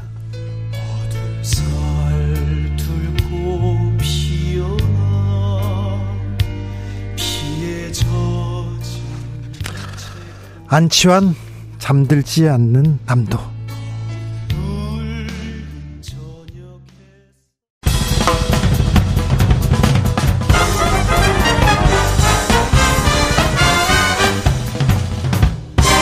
훅 인터뷰. 훅 인터뷰 이어가겠습니다. 한일 정상회담 이후 정치권 공방 커집니다. 아, 이 CCBB를 가려야 되는데 계속 공방만 커져요. 그런 가운데 4월 3일 4.3 유족들을 문재인 전 대통령이 만났습니다. 민주당 지도부는 제주에 가고 그리고 국민의힘 지도부는 찾지 않았습니다. 이런 아, 두루두루 이런 정치적 사항 물어보겠습니다. 박수현 전 청와대 홍보수석, 국민소통수석 모셨습니다. 어서 오십시오. 네, 안녕하십니까. 네. 박수현입니다. 네. 오늘은 특별한 날입니다. 제주 4.3 희생자 추념식이 열렸습니다. 아, 제주 4.3에 대해서 문재인 정부에서 그리고 또 박수현 수석께서도 특별히 많이 이렇게 어, 생각하시고 치르셨었죠? 아, 그렇습니다. 그 문제 우선 문재인 대통령이 오늘 이제 제주를 가셨는데요. 이것은 유족 측에 이제 간곡한 초청이 있었고 네. 작년 10월에 그 문재인 대통령 임기 중에 많은 관심을 가지고 추진을 했고 그래서 특별법 이 되었고 그리고 거기에 따라 배보 사항이 작년부터 이루어지고 있지 않습니까? 네. 그래서 뭐 보도가 됐던 것으로 저는 기억을 합니다만 사삼 유가족들이 네. 양산 사저에 네. 제주 팽나무 한 그루를 가지고 와서 직접 심기도 하고 그랬었어요. 그래서 그걸 평화의 나무다 이렇게 했고요. 어, 오늘 꼭 방문해 주시기를 청했고 또 문재인 대통령 2018년, 2020년, 2021년 네. 그렇게 이제 제주를 방문을 했었는데 네. 마지막 임기엔 2020년에 꼭 가시고 싶었어요. 네. 그러면서 당신의 손으로 이 제주 4.3의 역사를 어쨌든 좀 정리하고 싶은 그런 생각이 왜 없으셨겠습니까? 예. 그런데 그때 이제 윤석열 당선자께서 네. 가시기를 원했기 때문에 대통령께서는 당선자에 대한 배려 차원에서 당신 일정을 접으셨고 당선자가 가는데 공군 2호기까지 대통령이 내주셨거든요. 그렇습니다. 네. 네, 그랬었는데 오늘은 어쨌든 그런 유가족의 요청에 의해서 미뤄놨던 마지막 참석을 오늘 비로소 하게 되었다 이렇게 설명드릴 수 있겠습니다. 문재인 전 대통령 되셨어요? 그렇습니다. 네. 어, 그런데 4.3, 아, 3만 명 넘는 희생자가 나왔습니다. 그래서 4.3, 그래서 역사의 현대사의 비극이었고, 이제 이 상처들을 도닥이면서, 도닥이면서 이제 상처를 좀 치유해가는 과정인데요. 최근에 국민의힘 태영호 의원, 그리고 요, 요, 그, 그, 다른 정당에선 현수막을 걸어서 이거 공산 진영에서 만든 뭐 김일성 사주다 이런 얘기 나옵니다. 이런 부분은 어떻게 보셨는지요? 제주특별법이 되고 배보상이 이루어지는 문제는 이미 진상 규명이 되었기 때문에 가능한 것 아니겠습니까? 네. 진상 규명, 역사적으로 그 사삼의 성격이 규정이 된 것이에요. 네. 그건 국민적 합의입니다. 그런데 그것을 가지고 일부 극우 뭐 소수 정당이나 네. 뭐 그런 단체에서 지금 또 엉뚱한 역사를 되돌리는 이런 일들을 하고 있는데 저는 문제는 이것이 지금 국민의힘 집권 여당에서 방조했거나 거기서 시작했기 때문에 이런 일들이 생겼다고 봅니다. 네. 지금 말씀하셨지만 태영호 어, 최고위원이 전당대회 과정에서 했던 말 김일성의 지시에 의한 것이다라는 네. 것이거나 또 이런 태영호 어, 최고위원을 그냥 방치하는 국민의힘 지도부 뭐 요즘에 계속 국민의힘 지도부에서 국민의힘 지도부 국민의힘 전체의 어떤 사상이나 이념이나 역사관을 의심할 수 있는 일들이 계속 망언들이 나오고 있지 않습니까? 네. 결과적으로 지금 이러한 사태 이런 것들은 국민의힘 지도부가 이것은 시작하고 방치한 일이다고 생각을 하고요. 그렇기 때문에 우리 그 김기현 대표는 빨리 이 문제에 대해서 결정을 하고 징계를 하고 이렇게 하지 않으면 국민의힘이 계속 의심을 받을 것이고요. 그리고 이런 혼란은 또 계속될 것이다. 저는 이런 생각이 걱정이 앞섭니다. 네. 음, 오늘 문재인 전 대통령이 제주에 갔고요. 제주에 더불어민주당 지도부가 다 와 있어요. 그런데 네, 아, 이재명 대표하고는 안 만납니까? 아, 그럼요. 문재인 전 대통령께서 오늘 유족 유가족 측의 초청으로 가시긴 했지만 네. 그러나 오후 4시에 이제 가셨지 않습니까? 예. 그러 그것은 공식 추념식에 전혀 지장을 주지 않겠다라고 하는 조용한 행보이고요. 예. 그렇기 때문에 윤석열 대통령이 오셨어도 사실은 만날 일이 없었고 네. 또 이재명 대표 현장에 가도 뭐 만날 일이 없고 조용한 개인적 차원의 행보였습니다. 네. 작년에는 양보했지만 올해는 참석한다. 이 유가족과의 약속이다. 이런 얘기를 했는데 문재인 전 대통령 주변에서 측에서 이런 얘기 나왔어요. 앞으로 정치인들을 어, 민주당을 포함해서 정치인들 만나지 않겠다 이런 뉴스가 나왔던데 이건 뭐지요? 뭐 저도 그런 의견을 좀 내긴 했습니다만 사실은 뭐 대통령 전 대통령을 찾아뵙고 이런저런 말씀도 드리고 듣고 하는 것은 매우 자연스러운 일인데 예. 대통령과 나눴던 그런 이야기들을 밖에 나와서 소위 전원 정치라는 이름이 붙을 정도로 밖에 나와서 전달을 하고 하는 것은 저는 매우 부적절하다고 생각합니다. 네. 얼마 전에 있었던 박지원 전 국정원장께서 다녀오셔서 전했던 말을 가지고 또 박영진 의원과 둘이 또 논쟁을 했지 않습니까? 네. 바로 그런 것들 때문에 사실은 좀 대통령 전 대통령께서 그러한 생각을 하시지 않았나 하는 생각이 들고 저도 주요 참모 중에 한 사람으로서 어 그렇게 좀 하셨으면 좋겠다는 생각이 있어요. 예, 예. 근데 대통령이 좀 언짢아 하셨습니까? 문재인 전 대통령이? 문재인 전 대통령께서 뭐 그런 품격을 가지신 분이 아니죠. 네. 그러나 어쨌든 그런 분을 대상으로 말씀을 나눈 이야기이기 때문에 더욱더 대통령의 품격과 이런 걸 지켜드리는 것이 네. 예, 말씀을 나눈 사람들의 도리라고 저는 생각을 합니다. 자, 오늘 4.3 추념식에는 윤석열 대통령 불참했습니다. 그런데, 아, 주말에 야구장 가서 시구하셨거든요. 그리고 대구 서문시장 가셨었거든요. 국민 소통수석으로 청와대 수석으로 이 윤 대통령의 행보 어떻게 보셨어요? 저는 그 지금 대통령실의 참모들의 기능이 지난 근 1년 지나왔는데 정말 좀, 좀 어설프다, 엉성하다 이런 생각을 많이 하게 되는데요. 지금 예를 들어 대통령의 지지율이 막 떨어지는 시점이기 때문에 위기감을 느끼고 그런 지지율을 회복할 수 있는 아주 고정적인 지지층에 호소하기 위한 그런 일정을 짰을 수 있다고 생각을 합니다. 아, 그러나 네. 지금은 더 중요한 문제가 있잖아요. 제주 네. 4.3에 대해서 제주도에 그런 어떤 현수막이 나붙기고 극우 정당이 바로 하고 그다음에 뭐 극우 단체들이 또 오늘 뭐 집회 신고를 하고 그리고 국민의힘 내부에서 뭐 그런 어떤 망언들이 나오고 더구나 이 진실화해위원회의 상임위원 중에서 위원장을 임명하게 돼 있는데 그 임명한 위원장 대통령 임명하는 것 아닙니까? 네. 그런데 그분이 지금 제주 4.3에 대해 했던 이야기를 경악할 만한 이- 이야기들 하지 않았어요? 그렇습니다. 자, 이런 것 들이 아까 제가 말씀드린 대로 이런 혼란을 자꾸 만들어내는데 이럴 때 윤석열 대통령이 참석을 해서 이런 모든 것에 종지부를 찍었으면 좋았겠는데 오늘 뭐가 바쁘신지는 모르겠지만 뭐 말씀하신 대로 서문시장 갈 시간 있으시고 야구장에 갈 시간 있으신데 왜 한미 정상 회담 준비 때문에 여기는 못 가셨을까? 그래서 저는 대통령의 정무적 판단이 굉장히 잘못됐다. 그리고 역사를 바라보는 역사 인식 자체를 자꾸 의심받을 가능성이 커졌다. 저는 그렇게 생각합니다. 그래요. 이승만 전 대통령 얘기를 하기 시작했어요. 국민의힘과 대통령도 마찬가지고요. 예. 음, 어떻게 가는 겁니까, 이제 앞으로? 아니 그런데 사실 그 4.3이라고 하는 오늘 문재인 전 대통령께서 말씀하시기를 그 완전한 4.3이 취야말로 진정한 화해와 통합의 길이다 이렇게 말씀하셨잖아요. 네. 뭐 정답 아니겠습니까? 그런데 지금 4.3을 중심으로 놓고 보면 가해자와 피해자가 있는데 결과적으로 그 당시에 국가 권력이 국가가 국가 폭력을 행한 것 아니겠습니까? 예. 그런데 그 국가 권력의 정점에 있었던 이승만 대통령입니다. 네. 그런데 이승만 대통령을 뭐 국부론 뭐 이런 것들 이야기하면서 결과적으로 뭐 어, 찬양하려고 하는 이것이야말로 오늘 평가를 한다면 제주 4.3에 대한 완전한 치유가 아니라 제주 4.3에 소금을 상처에 소금을 뿌리는 일들을 하고 있는 것이죠. 네. 어, 대통령 지지율을 아까 얘기했는데 지지율이 좀 떨어지자 이런 지지층 결집 행보에 나섰다고 해서 일단 개요를 말씀드릴게요. 리얼미터가 미디어 트리뷴 의뢰로 27일에서 31일까지 조사했습니다. 윤 대통령의 국정 수행에 대한 긍정 평가는 36.7%, 부정 평가는 61.6%. 어, 자세한 사항 중앙선거 여론조사 심의위원회 홈페이지 참조하시면 되는데요. 국정 수행 능력 긍정 평가 36.7%. 대통령의 지지율은 어떻게 보십니까? 예.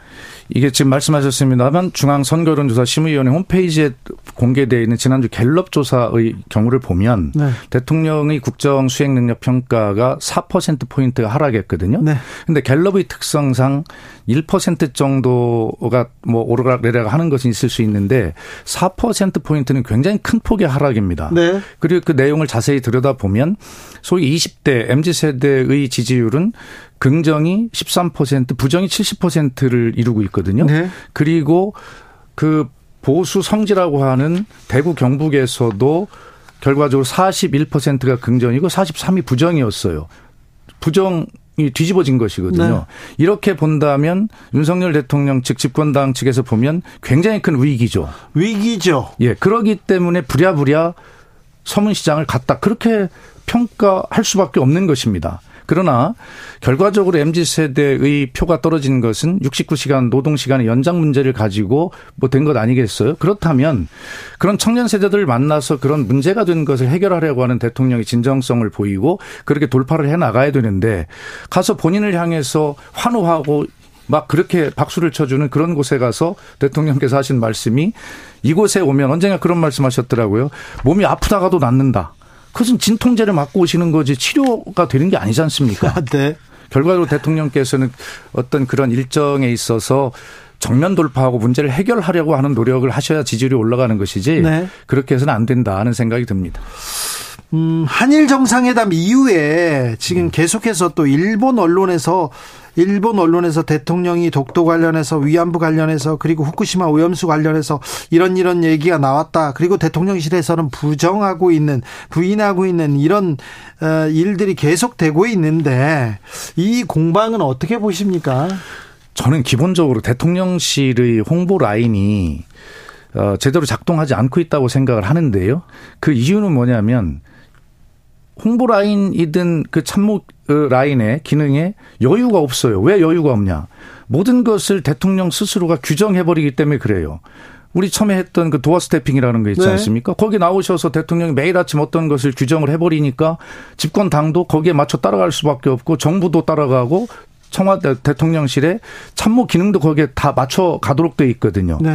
그러다 보니까 이 해명이 제대로 안 되는데 일본 언론은 보도를 하고 있는데 대통령실에서 해명하는 것을 보면 본 일본 언론 본, 보도의 본질을 피해서 자꾸 다른 이야기를 동문서답 같은 얘기를 해요. 네. 예를 들면 이번에 보도했던 그런 뭐 예를 들어서 어 독도 이야기를 영유권 이야기를 했다. 뭐 내지는 뭐 수산 저 후쿠시마 오염수 어 방류 문제를 얘기했다. 그런데 대통령실은 뭐라고 하냐면 후쿠시마산 수산물이 에, 우리나라의 국민의 식탁에 오를 일은 없다 라고 직접 답을 하지 않고 다른 말로 답변을 하고 있단 말이에요. 네. 그렇다면 제가 청와대 대변인과 뭐 소통수석할 입장에서 보면 어 이건 뭔가 좀 숨기거나 돌아가고 있는데 그렇죠. 오염수 문제에 대해서 이야기를 했다, 스가가 했다고 하는데 네. 거기에서 답변하지 않고 그렇죠. 뭐 수산물이 식탁에 오를 일이 없다 이렇게 답변을 하고 있어요. 다른 얘기를 하고 네. 다른 얘기 하고 있는 거죠.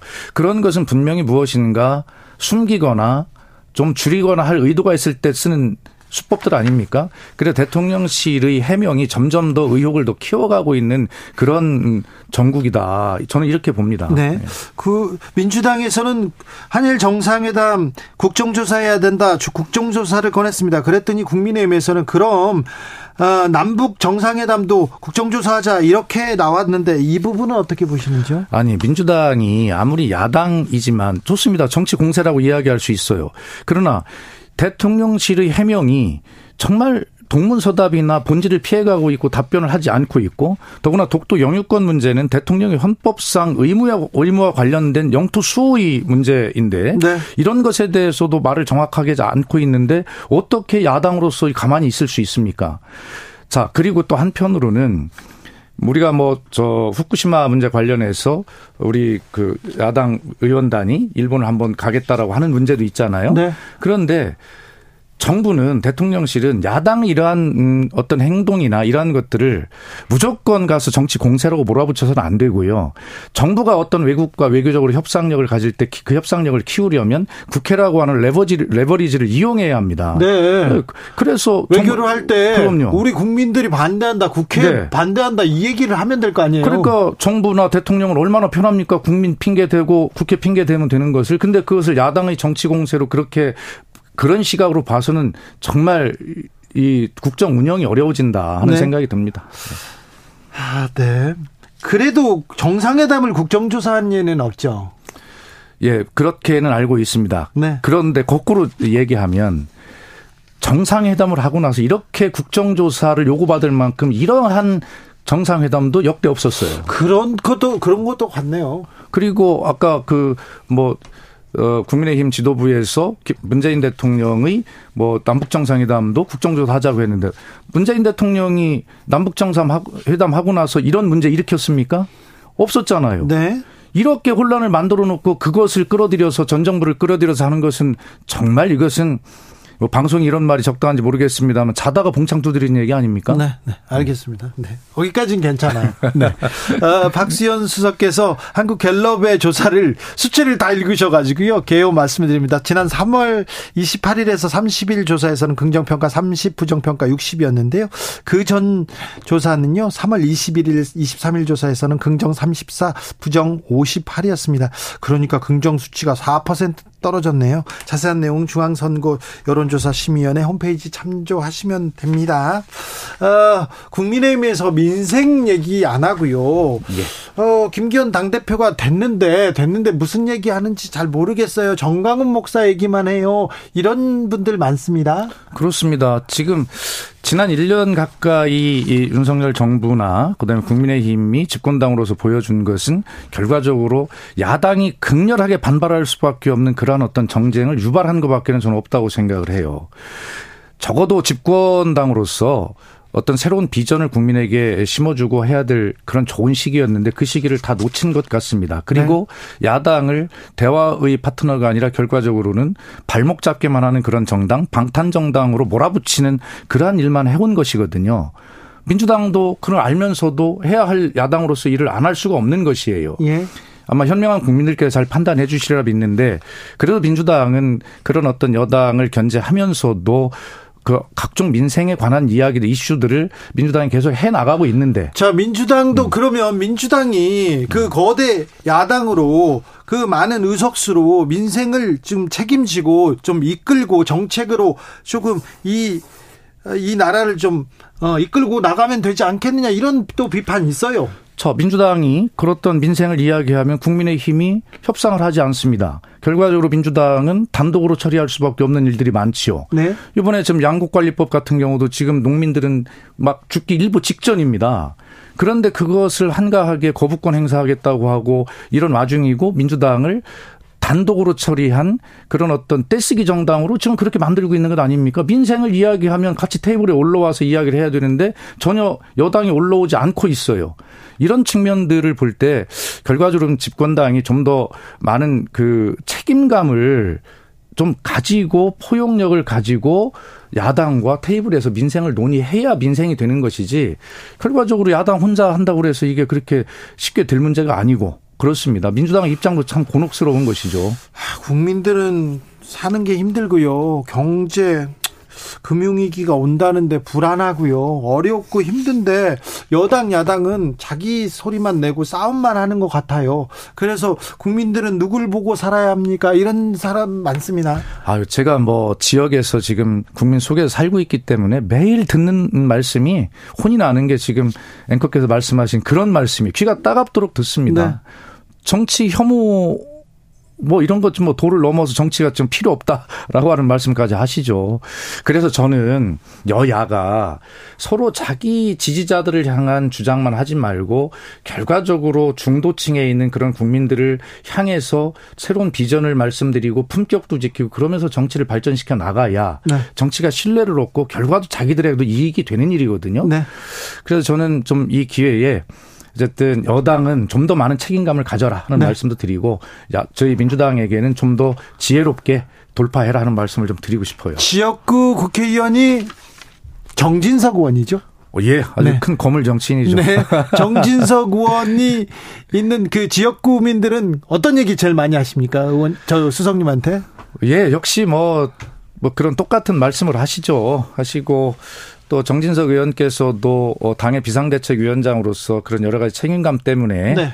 어떻게 어떤 때는 국민과 다소 동떨어진 말씀을 하실 때도 있는데 사실 친일적인 발언, 역사 인식 문제, 그- 그 문제는 좀 화가 나요. 그래서 그 문제를 지적하시는 유권자들이 지역에서 많이 계시고요. 아, 그래요? 또 지역의 그런 현수막도 저희도 개첩도 하고 하고 있는데 저는 뭐 정진석 의원 개인에게 그런 말씀을 드리고 싶진 않지만 적어도 집권당의 비상대책위원장으로서 중요하고 민감한 시기를 책임지고 이끌으셨던 위치에 있었던 분이니까 지금 말씀하신 대로 이 역사 인식의 문제나 이러한 것들을 균형 있게 잘 말씀하실 책임이 있지 않나 하는 생각은 듭니다. 네. 조금 너무 심하셨어요. 정부 여당의 대표가. 네.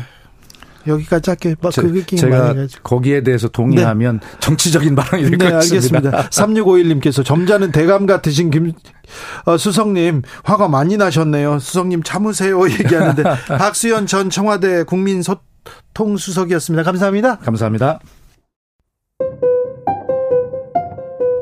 정치 피로, 사건 사고로 인한 피로, 고달픈 일상에서 오는 피로. 오늘 시사하셨습니까? 경험해 보세요. 들은 날과 안 들은 날의 차이. 여러분의 피로를 날려줄 저녁 한 끼 시사. 추진우 라이브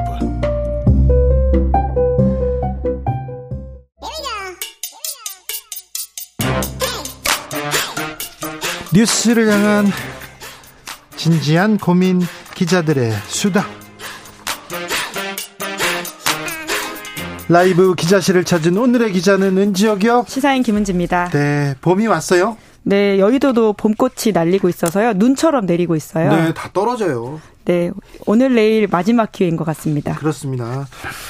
네, 여러분 주변에서도 지금 봄꽃이 마지막일 수도 있어요. 그러니까 빨리 빨리 보시고요. 아 예쁘다 해주십시오. 자 오늘 준비한 첫 번째 뉴스부터 가보겠습니다. 네, 서울이 아닌 지역구의 국회의원 상당수가 서울에 주택을 보유하고 있다고 합니다. 네, 서울에요? 얼마나 됩니까? 네, 3명 중 1명 꼴이다라고 하는데요. 경향신문 보도입니다. 네. 국회 공직자윤리위원회가 최근에 그 재산 내역을 공개했는데요. 2022년 말 기준으로 국회의원 재산 변동 사항을 분석했다라고 하는데 서울이 아닌 지역구를 두고 있는 국회의원이 모두 202명이거든요. 네. 장관을 빼고라고 합니다. 이 중에 68명이 서울의 주택을 본인이나 배우자 명의로 가지고 있다라고 하는데 요. 네. 소속 정당으로 보면 국민의힘이 44명, 더불어민주당이 23명, 무소속이 1명, 여기는 김진표 국가, 국회의장이라고 하고요. 네. 네, 이 중에서 또 10명은 국민의힘 28명, 민주당 22명은 자신의 지역구에서는 전세나 월세로 살면서 서울에 집을 소유하고 있다라고 합니다. 뭐 죄는 아닙니다. 죄는 아니지만 아 뭐 가치가 있는 서울에 돈한 채 가지고 있고 지, 지역에서는 자기 지역에서는 월세 전세 살고 이러네요. 네, 아무래도 해당 지역 유권자라면 좀 허탈할 만한 이야기일 수 있습니다. 그러니까요. 네. 그래요. 그 서울에 있는 지역구를 가지고 있는 사람도 집은 강남에 있고 어 뭐 다른 동네에서 이렇게 지역구 의원을 한다. 이러면 좀 저 사람 뭐 하는 분이지? 우리 동네 대표 하나? 이- 이런 생각 들지요. 네, 실제로 우리 지역은 앞으로 미래가 밝지 않구나라는 생각을 하게 될 수도 있고요. 네. 그리고 가장 큰 이슈 중에 하나가 최근에 지방 소멸이지 않습니까? 네. 이런 부분에 대해서 말로는 걱정한다라고 하면서 실제적인 삶이 거기에 연동되지 않을 수도 있겠구나라는 생각을 하게 만드는 좀 부분이 그러니까 있습니다. 우리 지역 이렇게 발전시킨다고 해놓고 서울 강남에 집이 있어 강남 집값 떨어지지 않는 강남 집값 강남 세금 안 떨어지는 그런 정책 펴는 거 아니야 그런 생각 나, 들 수밖에 없어요 그런 정책 지금 나오고 있지 않습니까? 이 존재가 의식을 좀 배반하기 어려운 지점이 있기 때문에 그런 생각을 하게 되는 건데요. 네. 좀 구체적으로 보면 주호영 국민의힘 원내대표는 자신의 지역구인 대구 수성구에 전세를 살고 있다라고 하고요. 네. 대신에 서울 서초구 반포동에 아파트를 가지고 있다고 합니다. 서초의 아파트 네. 대구에는 전세 네, 그리고 박태출 정책위 의장과 송원석 원내수석부 대표, 유상범 수석 대변인은 각각 서초구 잠원동, 강남구 대치동, 서초구 반포동에 본인 소유 아파트를 신고했다라고 하고요. 정진석 전 비대위원장도 지역구인 충남 공주시에 배우자 명의의 전세 아파트가 있고 서울에는 압구정동 아파트를 압구정. 보유하고 있다고 합니다. 어떻게 다 강남 3구 아, 압구정동, 서 반포동, 대치동 비싼 동네에 집을 하나씩 다 가지고 계시고 다른데 네 전월세 아 네. 네, 그리고 이제 윤재욱 의원 같은 경우에는 지역구가 대구 달서구인데요. 여기에 배우자 명의 아파트를 두고 본인은 송파구 오금동 소재 아파트가 있다고 하고요. 아파트요. 다 아파트 사시네요? 네, 그리고 이제 지방 소멸 문제 다루는 국회 인구특위라는 곳이 있거든요. 네. 여기에 위원장이 김영선 의원인데 지역구가 경남 창원시 의창구에는 전세가 있고 서울 영등포구에 주택과 상가가 섞인 복합 건물 등을 소유하고 있다고 합니다. 복합 건물을 건물 주시군요. 네, 민주당도 그렇게 비슷한 상황인데요. 민주당 의원들 중에서도 경기도의 지역구를 둔 의원들도 집을 서울에 둔 경우가 많았습니다. 박광원 의원은 경기 수원정이 지역인데 강남구 도곡동, 이탄희 의원은 경기 용인정이 지역구인데 송파구 문정동, 조홍천 의원은 경기 남양주 갑인데 강남구 대치동, 이용우 의원은 경기 고양정이 지역구인데 강남구 논현동에 아파트가 있다 이렇게 신고했다라고 하고요. 네. 황운하 의원은 대전시당 위원장인데 서울 강남 강동구 암사동 그리고 광주시당 위원장인 이병훈 의원은 서울 양천구 목동에 아파트가 있다고 합니다. 서울에서 뭐 의정 활동한다 그러면서 얘기하는데 네. 서울에 다 집 있어요. 그리고는 지역구에는 없고요. 지자, 지자체 단체장도 마찬가지입니다. 네, 사정이 크게 다르지 않다 이렇게 경향신문이 지적하고 있는데 홍준표 대구시장은 대구에는 집이 없는데 서울 송파구 잠실동에 아파트가 있다라고 하고요. 아니 생각해 보 아니 잠깐만요. 홍준표 대구시장 가기 전에 동대문에서 오랫동안 지역구 동대문이었거든요. 저 동대문 그 집에도 가본 적 있어요. 가본 적 있어요. 뭐 예전이긴 하니까요. 네. 예.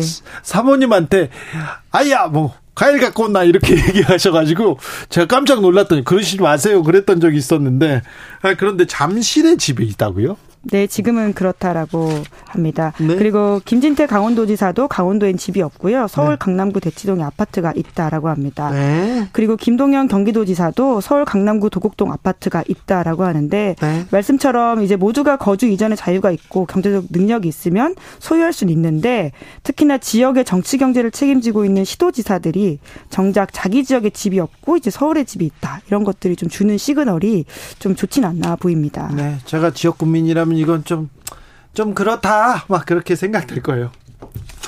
네, 다음 뉴스로 가볼까요? 네, 조현천 전 기무사령관이 구속됐습니다. 구속됐습니다. 예, 뒤늦게 귀국했는데 5년 만이거든요. 네. 기무사의 개헌 문건 작성을 지휘했다라는 혐의로 2017년 12월 달에 미국을 받고 있는 이 조전 사령관이 기무 사령관이 2017년 12월에 미국으로 나가면서 네. 수사가 멈춘 바가 있습니다. 네. 그리고는 지난 3월 29일 돌연 귀국을 했습니다. 그 지난해 9월에도 변호사를 통해서 귀국하겠다 이런 의사를 밝힌 바가 있는데요. 이상한데 아무튼 이분은 수사할 때는 도망갔다가요. 도망갔다가 정권이 바뀌니까 이제 들어오겠다 그런 얘기 하셨어요? 네, 이제 수사가 시작되기 전에 나간 건 사실입니다. 네. 이제 수사는 2018년에 시작됐기 때문에 그 전에 나간 거긴 한데요. 그때는 이제 수사에 협조하지 않고 계속 들어오지 않겠다라고 하다가 작년부터 이제 들어오겠다라는 의사를 밝히고 이번에 들어오자마자 증거인멸과 도망 염려가 있다라면서 구속영장 나왔습니다. 네. 이 혐의들을 보면 굉장히 많은데요. 2016년 자유총연맹 회장 선거와 관련해서 부하들에게 보고서를 작성하도록 한 혐의. 군에 있을 때 그렇게 했다라는 것이고요. 뿐만 아니라 2016년에 기무사 요원들을 동원해서 박근혜 전 대통령을 지지하는 집회를 열고 칼럼 광고를 게재한 혐의도 있습니다. 군인이 정치에 관여하면 안 되지 않습니까? 개입했어요. 뛰었어요. 네, 불과 2016년에 있었던 일이다라고 보시면 되는데 그리고 가장 핵심은 이제 계엄령 검토 문건인데요. 그 계엄령 검토 문건이 아니 뭐 사회가 혼란 혼란스러우면 군인들이 뭐 나서서 정리해야 되는 거 아니냐 이렇게 그냥 생각하시면 안 됩니다. 그런 게 아니라요. 내용이 무시무시합니다. 네, 자세히 보면 좀 놀랄 만한 것들이 이게 과연 2017년에 쓰일 만한 것이냐라는 생각이 듭니다. 기무사가 쓴 것인데요. 2017년 2월에서 3월 8쪽 분량의 전시 개업 및 합수 업무 수행 방안 그리고 여기에 딸린 67쪽짜리 세부 자료가 있는데요. 그 당시가 어 박근혜 대통령 탄핵을 앞두고 촛불이 전국에서 이렇게 전북에서 전국에서 이렇게 일어났을 때입니다. 그때 그 당시였는데 탄핵이 되면 탄핵이 되면 아, 탄핵이 되면 이렇게 하자 이런 문건이죠? 네, 그렇습니다. 탄핵 선고 이후 전망과 관련된 상황이 서술돼 있는데 대규모 시위대의 청와대 헌법재판소 진입 및 점거 시도, 화염병 투척 등 과경 양상이 심화됐을 경우에 이것들을 어떻게 하겠다라고 하는 것인데요. 굉장히 구체적입니다. 중요 시설과 광화문 여의도 등 집회 예상 지역 두 곳에 기계화 사단 여섯 개 기갑 여단 두개 특전사 여섯 개 이상 등을 병력 배치하겠다라는 계획도 있고요. 탱크와 장갑차 이게 수백 대가 지금 동원되는 거예요. 네, 게다가 언론 보도를 통제하고 국회 계엄 해제 시도를 무력화하는 방안도 구체적으로 그 문건에 담겨져 있습니다. 네. 그때 시사인도 이 문건 전체를 좀 공개해가지고 사람들한테 이해를 도왔었는데 이거 진짜 직접 보시면 좀 감이 오실 텐데 어이, 놀라운 일입니다. 네. 이게 1960년대 군사정부가 아니라 2017년에 군에 의해서 쓰여진 공식 문건이다 이렇게 보시면 됩니다. 쿠데타라는 얘기가 나오기도 했어요. 그러니까 군인들이 군인들이 이렇게 음, 위수령, 계엄령 선포해서 다시 그때는 언론 뭐 저 휴대전화를 쓰면 안 된다, 언론사 폐업시켜야 된다. 이거 국제적으로 국제적으로 인권 단체나 외국에서 압박 받을 수 있으니까 외교전에 나서야 된다. 그런 얘기까지 다 했었다니까요. 예, 이제 물론 의혹일 수 있기 때문에요. 그렇기 때문에 더욱더 철저한 수사가 이루어져야 되는데 문제는 그 당시에 핵심 인물이었던 조현천 전 사령관이 한국에 없었고 수사에 협조하지 않아서 이 부분이 의혹으로만 남고 끝났습니다. 그런데 이번에 이 의혹들을 좀 해소할 수 있는 단초가 마련됐다라고 볼 수 있는데요. 하지만 말씀하신 것처럼 이 5년 동안 멈춰있던 사건이 정권이 바뀌면서 오히려 굉장히 사건 프레임이 바뀔 수도 있다라는 우려가 나오고 있는데요. 국민의힘에서는 국가안보문란 실태조사 TF라고 해서 오히려 이 문건과 관련해서 문재인 정부의 송영무 전 국방부 장관, 이석구 전 기무사령관, 임태훈 군인권센터 소장 이런 분들을 검찰에 고발했습니다. 네. 그러니까 이게 단순 검토 보고서여서 불법성이 없는데 그걸 알고도 기무사가 내려놓은 뭐 꾸민 것처럼 오히려 문재인 정부 인사들이 주장했다라는 식의 고발 내용입니다. 네, 검찰 수사가 이쪽으로 틀면 어떻게 하나 이렇게 생각하는 사람도 있어요. 네, 이제 그러다 보니까 수사를 좀 더 좀 잘 지켜보고 꼼꼼하게 봐야 되겠다라는 생각이 듭니다. 자, 마지막으로 만나볼 뉴스는요. 네, 중국과 일본의 외교부 장관이 만났습니다. 네. 후쿠시마 오염수 문제를 놓고 신경전 벌였다 이런 보도가 나오고 있는데요. 그런데요. 예, 여기를 살고 있는 사람들한테는 가장 뜨거운 현안이기 때문에 네. 우리만이 아니라 중국과 일본의 외교부 장관이 만나서도 이 논의가 이뤄졌다라고 하는 것이 핵심이라고 할 수 있습니다. 그래요. 요새 중국과 일본 잘 안 만나는데 오랜만에 만났네요. 네, 그렇습니다. 일본 외무상의 중국 방문은 3년 4개월 말이라고 하는데요. 특히나 기시다 내각이 출범한 이후로는 양국의 외교 장관이 대면으로 만난 건 처음이라고 합니다. 그런데 만나자마자 방사능 오염수 얘기했다고요? 이 문제 얘기해야죠. 네, 당연히 중요한 문제이기 때문에 이제 중국의 외교부 장관으로서는 해야 될 이야기로 보이는데요.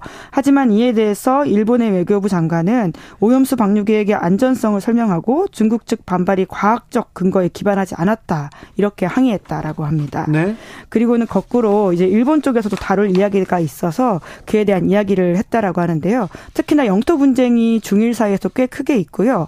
그리고는 러시아 우크라이나 전쟁 그리고 홍콩과 신장 위구르 자치구 인권 문제에 대해서도 일본이 중국에 대해서 문제 제기했다라고 합니다. 아 그래요? 네 그리고 가장 중요한 지금 왜 갔냐라는 핵심 부분에 있어서는요. 지금 중국의 방첩법 위반 혐의로 구속된 일본 사람이 있습니다. 네? 일본 제약회사 직원이 있는데 이 사람 빨리 좀 이제 조기 석방해 달라. 또 다른 구속된 일본인도 빼달 석방해달라 이런 요구가 핵심이었다라고 합니다. 네. 이제 그러다 보니까 갑작스럽게 좀 만났다라고 할 수 있는데 최근에 일본이 더욱더 이제 인태 전략을 강조함으로써 미국과 발을 맞추고 있지 않습니까? 네. 그럼에도 불구하고 중국에 가서 대화를 나누고 그에 대해서 자기들이 서로 주권적인 부분에 대해서는 대화를 나누고 각자 주장을 했다라고 하는 것이 좀 핵심적으로 봐야 될 부분인 것 같습니다. 우리 외교부 장관도 일본 가서 막 만났잖아요.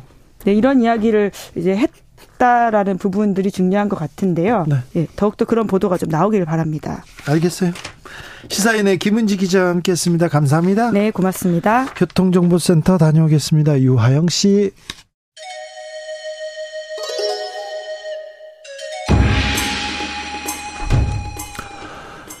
빛보다 빠르게 슉슉 바람보다 가볍게 슉슉 경제 공부 술술 경제를 알아야 인생의 고수가 된다. 경공술.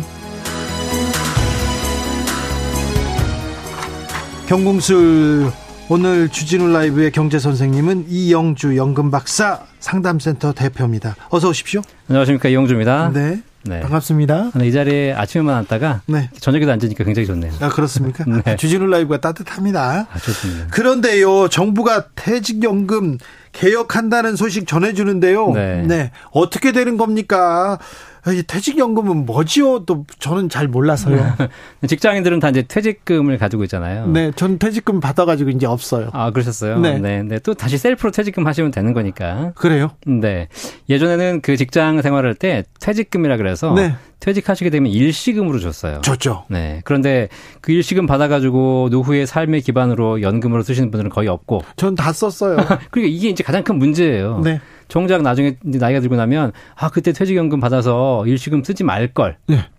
연금으로 받을 걸 이런 후회하시는 분들이 계시거든요. 퇴직금을 한 번에 안 받고 연금으로 받는다 이거죠? 그럼요, 네. 아 그렇습니까? 원래 이 퇴직금 자체가 네. 이제 직장을 그만둔 이후에 노후에 예. 소득이 사라졌을 때 네. 그때 안정적인 소득을 만들어주기 위해서 제- 도입된 제도거든요. 네.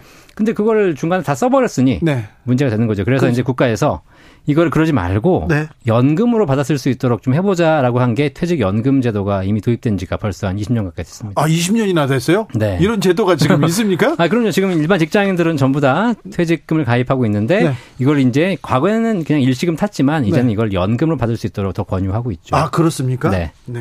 근데 개혁한다는데 대폭 개혁한다는데 네. 대폭 개혁한다 달라지는 점이 뭡니까? 이거 대폭 개혁 대폭 깎는다 이렇게 들리는데요. 어, 이거 소 잃고 외양간 고친다. 아, 이렇게 그래요? 보시면 되겠습니다. 사실 네. 이게 왜냐하면 퇴직금 제도가 이제 퇴직연금 제도로 도입하면서 원래는 연금으로 받아라 그랬는데 지금 우리 주 기자님처럼 네. 중간에 뺏을 수 있게 만들었고 예. 퇴직하고 나서 내가 그걸 또 연, 연금 나이가 되기 전까지 다 써버렸잖아요. 이걸 좀 하지 마라. 네. 못하게 하겠다는 겁니다. 아 이제. 그래요. 그래서 이미 좀다 썼는데 저는 한달 만에 다 썼어요. 어, 네, 그러니까요. 네.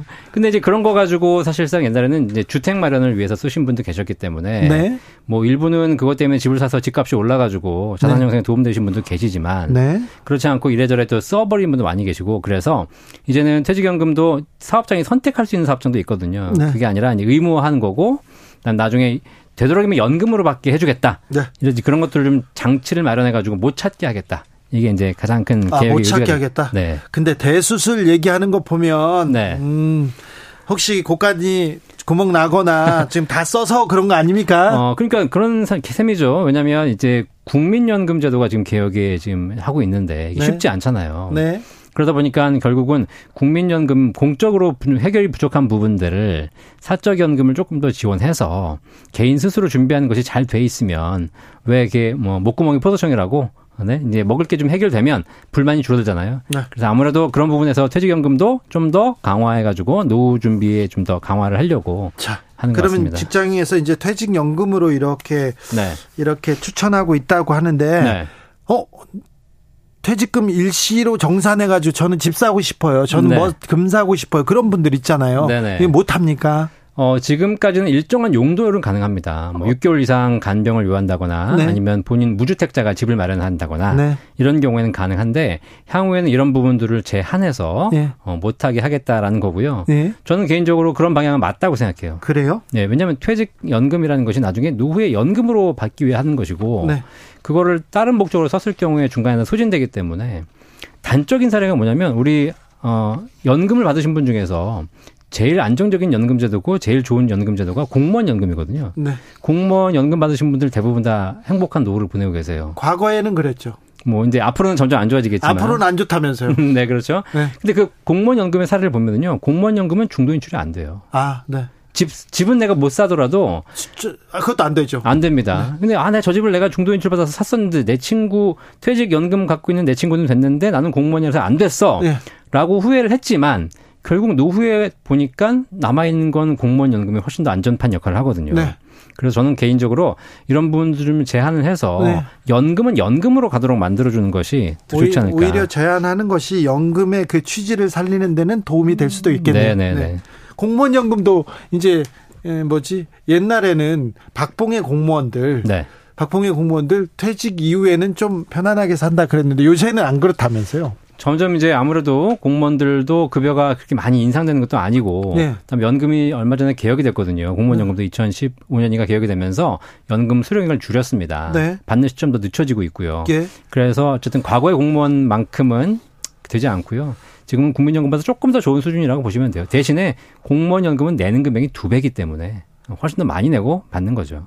그래요? 네. 그럼 공무원들은 그래서 지금 공무원 하겠다는 사람들이 줄어들었대요. 어, 그럼요. 왜냐하면 많이 내고 적게 받고 그다음에 그다음에 월급이 높은 것도 아니고 네. 다른 직장에 비해서 아 이거 이것도 또 변수네요. 이것도 문제가 좀 있다고 보는데요. 많죠. 예. 금융회사를 갈아타게 한다 이런 얘기도 있는데 그러면 어, 회사에서 지금 금융회사하고 이렇게 매치가 되는 거죠? 그러니까 이제 내가 내 퇴직연금을 운용을 할때 네. 원래는 회사가 다 운영해 주는 것이 일반적인데 네. 요즘은 그걸 가져와서 본인이 종업원 스스로 운영을 하는 경우도 있습니다. 그러면 아 나는 이 은행 가서 이 퇴직연금 들을래요. 그럴 수도 있어요? 그럴 수 있습니다. 네. 아 그래요? 예, 회사에 물론 이제 어, 기본적으로 책정되어 있는 몇 가지 회사 중에 선택하셔야 되는데요. 그 중에서 이제 옮길 수가 있는 거죠. 근데 지금은 갈아타기가 되게 어려워요. 네. 옮기시려면 뭐 손실 본대로 가져가야 되고 이런 불편이 있는데 앞으로는 이런 것들을 그냥 뭐 클릭 한 번만으로 쉽게 온라인으로도 갈아탈 수 있게 하겠다 이런 얘기가 있는 거죠. 네. 근데 뭐 갈아탄다고 해가지고 수익이 좋아지고도 이러지 않습니다, 사실. 아 그러면 어차피 안 되는 건 거기서도 안 되고 여기서 안 되고요. 네. 네, 금융회사들끼리는 서로 좋다고 얘기하겠지만. 아, 좋다. 그, 그분들 잘 모르더라고요. 몇 해 전에 네. 제가 제가 음. 어, 저, 도- 돈이 조금 생겨가지고요. 네네. 은행에 가가지고 네. 금 사고 싶어요. 그랬더니 그, 그, 거기 계신 분이 네. 왜요? 그러더라고요. 아니, 금, 그 골드바 하나 들고 있으면 괜찮잖아요. 든든할 것 같아요. 그랬더니 네. 아 사지 말래요. 어. 아 사지 마세요. 그러면서 펀드를 들으라고 하더라고요. 네. 펀드 한 마이너스 한 30 몇 퍼센트입니다. 네네. 뭐 이거 그 전문가가 권해줬는데 이렇게 이런 뭐 그러니까 뭐 내일 주가가 오를지 떨어질지는 사실 아무도 모르는 거죠. 네. 퇴직연금 수익률이 최근에 5년에 1.96%라는데 네. 이러면 퇴직연금에 뭐하러 넣습니까? 수익률이 너무 낮은 거 아니에요? 음, 사실 이것도 이제 기사가 이렇게 나오는 것일 뿐인 거고요. 네. 사실 퇴직연금 수익률이 굉장히 높습니다. 그래요? 예. 왜냐하면 퇴직연금이 두 가지가 있는데 DB형이고 DC형이거든요. DC형요? DB형이라는 건 뭐냐면 네. 어, 옛날 퇴직금제도하고 똑같은 거예요. 네. 그러니까 운용이 내가 운영하는 게 아니고 퇴직 직전 3개월 평균 급여 곱하기 근속연수를 받는 게 DB형이에요. 네. 그러니까 운용이 운용에 대한 고민은 사장님이 하시는 겁니다. 그 부분은. 그 우리나라 퇴직금의 절반 이상이 다 DB형이기 때문에 이런 경우에는 내가 승진만 잘하면 퇴직금이 많아지고요. 반면에 내가 직접 운영해야 되는 DC형이라든가 이런 퇴직금 운용 수익률은 낮거든요.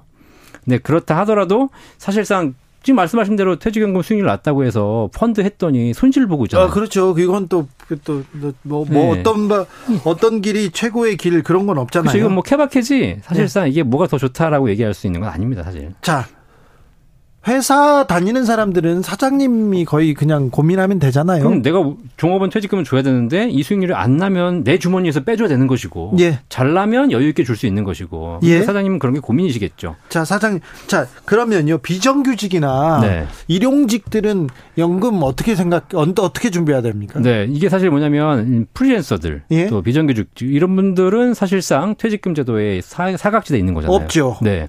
이분들은 특히 자영업자들, 예. 저도 마찬가지 자영업자거든요. 네. 저도, 저도 일용직입니다. 네, 이런 분들은 사실상 스스로 셀프 퇴직금을 준비하셔야죠. 지금 해야죠. 네, 그럼요. 이게 이제 그래서 뭐 국민연금은 당연히 어, 의무적으로 내셔야 되는 거니까 내고 있는 거고 다만 셀프 퇴직금이라고 해가지고 뭐 노란우산 공제 같은 상품도 있고요. 그다음에 IRP라고 예. 개인 스스로 가입할 수 있는 퇴직 연금 제도도 있습니다. IRP요? IRP. 네. 이거 뭐 은행, 증권, 보험사 어디 가든지 가입할 수 있는 거고. 자기가 내면 돼요? 자기가 내면서 국가에서 세금 환급도 일부 해주기 때문에. 아, 이거 뭐 저축이잖아요. 그럼요. 네. 나중에 모아서 네. 대신에 이제 국가가 메리트를 준 거죠. 네. 연간 900만 원까지 납입을 하게 되면 거기에 해당하는 세금을 일부 환급해 줄게. 네. 세액 공제 해 줄게. 그렇게 해서 열심히 부어서 나중에 55세 이후에 연금으로 타세요라고 해서 프리랜서라든가 자영업자분들은 셀프로 이렇게 준비하실 필요가 있습니다. 지금 하면 55세부터 탈 수 있습니까? 음, 기본적으로는 55세 이후부터 연금으로 수령할 수 있는 거고요. 네. 딱 있는 건 아니고 60세, 65세 그건 개인이 정해서 언제든지 연금을 수령하면 되겠습니다.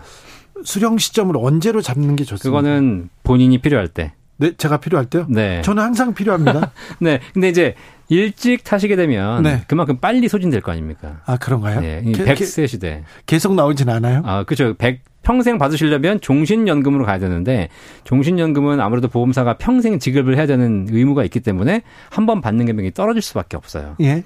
대신에 이제 내가 나눠받겠다 그랬을 경우에 뭐 10년 나눠받겠다, 20년 나눠받겠다 선택할 수 있는데 가능한 늦게 시작할수록 더 많이 받겠죠. 자, 연금 박사님이니까 물어볼게요. 연금 수령 시점을 이렇게 늦출 경우요. 네. 늦추는 게 낫다고 했는데 네. 은퇴 시점에서 또 수령 시점까지 공백기가 생기잖아요. 네네. 이때는 알아서 써야 됩니까? 이때는 일해야죠. 일해야 됩니까? 네, 그럼요. 뭐 내가 55세에 퇴직했는데 65세 국민연금 나온다. 네. 10년간 일해야죠. 네. 내 인생의 가장 젊은 시간이잖아요. 그 시간부터 연금을 타겠다고 생각하는 순간 나는 결국은 빠른 더 빠른 시점 내에 연금이 소진돼 버려요. 네. 그러면 차라리 내가 55세는 연금이 없어도 일하며 살 수 있지만 85세, 90세 돈이 없으면 그냥 노인 빈곤으로 가는 거예요. 네.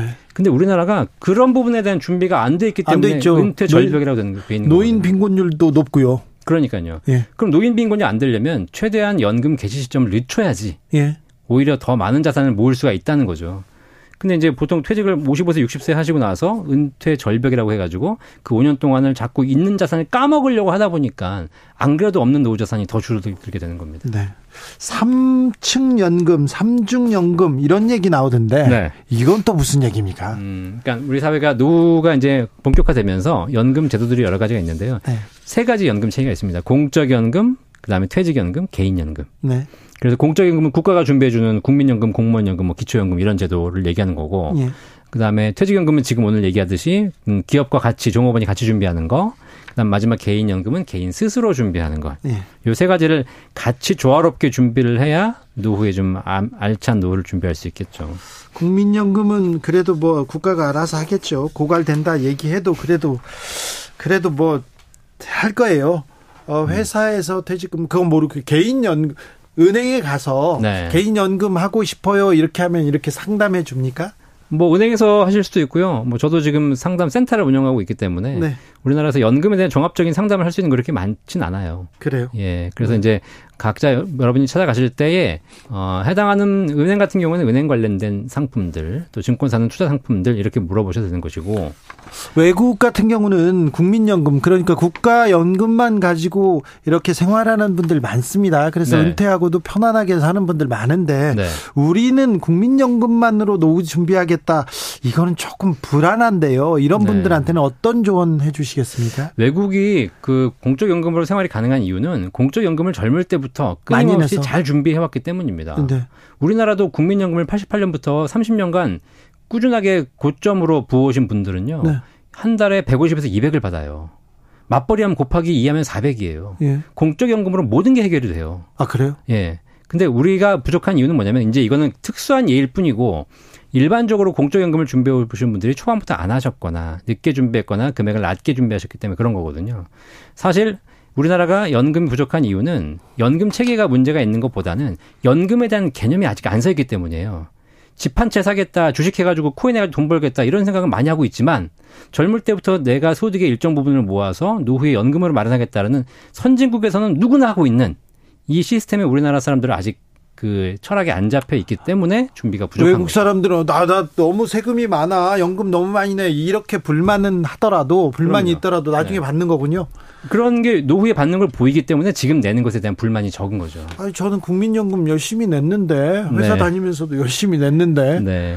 냈는데 아유, 아무튼 지금 국민연금 이제 앞으로 받으시게 될 지금 현재 받으시는 분들은 사실 어떻게 보면 국민연금의 수혜자입니다. 그렇죠. 지금 받는 분들은 네. 그렇죠. 근데 제도가 너무 잘 돼 있어서 그래요. 그래요? 예. 그러다 보니까 이제 기금이 고갈되기 시작하는 거고 네. 후세대에게 좀 부담이 가는 거죠. 생활비 쓰기도 좀 부족하다. 당장 쓸 돈도 없는데 무슨 연금이냐. 이렇게 생각하시는 분들 많습니다. 아주 많습니다. 네네. 자, 이런 분들을 위해서 자, 네. 조언하실 얘기는요? 어, 물론 정말 어려우신 분들은 국가가 기본적인 사회 제도를 보장해 주는 게 맞지만 네. 어쨌든 어, 젊, 젊을 때부터 꾸준하게 노후에 대한 준비를 같이 병행해 가는 것이 선진국의 시스템이다. 네. 그걸 우리 사회가 같이 해 나가야 될 일인 것 같아요. 네. 연 주택 연금도 있습니까? 네, 집 담보로 연금 받는 거. 집을 담보로? 네. 그 그건 어떤 거예요? 그러면 평생 내가 연금 준비 안 해왔고 가지고 있는 건 집 한 채밖에 없다. 네. 그러면 우리나라에서 주택금융공사 가셔가지고 네. 주택연금을 달라 그러면 이 집을 담보로 잡습니다. 네. 그래가지고 대출을 해주는 거예요. 네. 근데 그 대출을 연금처럼 꼬박꼬박꼬박 주는 것. 이건 대출이네요. 대출입니다. 대신에 돌아가시는 그날까지 평생 지급을 하고 설령 집값 이상으로 연금 받아간다 하더라도 그 이상의 금액을 국가가 보증해 주는 상품. 어, 그래요? 네. 이게 아, 이, 좀 상담해 볼 만한 건가요? 네, 사실 지금 70대 뭐 이신 분들은 집 한 채밖에 없다. 그러면 어, 꼭 필요하신 상품인데 네. 주택연금 가입의 최대 적이 자녀예요. 그래요? 저 집이 나한테 와야 되는데 아버지가 연금 쓰고 가신대. 네. 그래서 자식들이 반대한다는 사실이에요. 그래요? 네. 아, 그러면 이거 주택연금에 대해서 집한 네. 채 있는데 소득이 변변치 않다. 이분들은 주택연금 상담해 봐야 되겠네요. 반드시. 아, 좋네요. 네. 집값이 많이 따라 떨어져도 괜찮습니까? 어, 현재 가입 당시의 집값 기준으로 연금액 측정하기 때문에 가능한 집값이 올랐을 때 가입하시는 게 좀 더 유리하겠죠. 아 그렇습니까? 네. 마지막으로 연금의 중요성에 대해서 네 한마디 해주십시오. 어, 연금은 밥이다. 밥입니까? 네. 네. 어, 밥이 좋으세요? 반찬이 좋으세요? 저는 뭐 밥 별로 안 좋아해요. 밥 굽는 거 좋아해요. 아, 네. 네, 자 죄송합니다. 밥과 반찬은 비교할 수 있는 게 아니잖아요. 예, 예, 네. 밥은 먹어야죠. 그럼요. 반찬이 아무리 화려해도 밥을 같이 먹어야 되듯이 네. 노후에 우리가 주식, 부동산, 코인 뭐 다양한 재테크 수단 할 수 있겠지만 네. 그것과 무관하게 연금은 정해진 소득이 평생 나오는 게 준비되어 있어야 한다. 그렇죠. 꼬박꼬박 나오는 게 그럼요. 네. 그게 중요하죠. 젊을 때 월급이 있듯이 노후엔 연금이 필요한데 네. 우리나라는 연금과 주식을 서로 어, 같이 대체제라고 생각하고 있는 거죠. 그렇죠. 네, 주식 아니면 연, 뭐 연금 하지 말고 주식하지. 이게 알겠습니다. 아니죠. 이게 네. 아니라는 겁니다. 네. 알겠습니다. 밥이다. 네. 연금에 대해서는 고민하지 못했는데 네. 생각해 봐야 되겠네요. 집, 집 깊게 한번 나중에 생각해 보시고 네. 또 불러 주십시오. 소득, 아, 네. 소비, 네. 연금에 대해서 고민해야 되겠습니다. 알겠습니다. 경공술 이영은 이영주 연금 박사 상담센터 대표와 함께했습니다. 이름을 연금 박사 상담센터 이렇게 지어놓으니까 연금 박사라고 부를 수밖에 없네요. 아, 그럼요. 네, 감사합니다. 감사합니다. Infinite Flow의 연금술사 들으면서 여기서 저는 인사드리겠습니다. 저는 내일 오후 5시 5분에 돌아오겠습니다. 지금까지 주진우였습니다.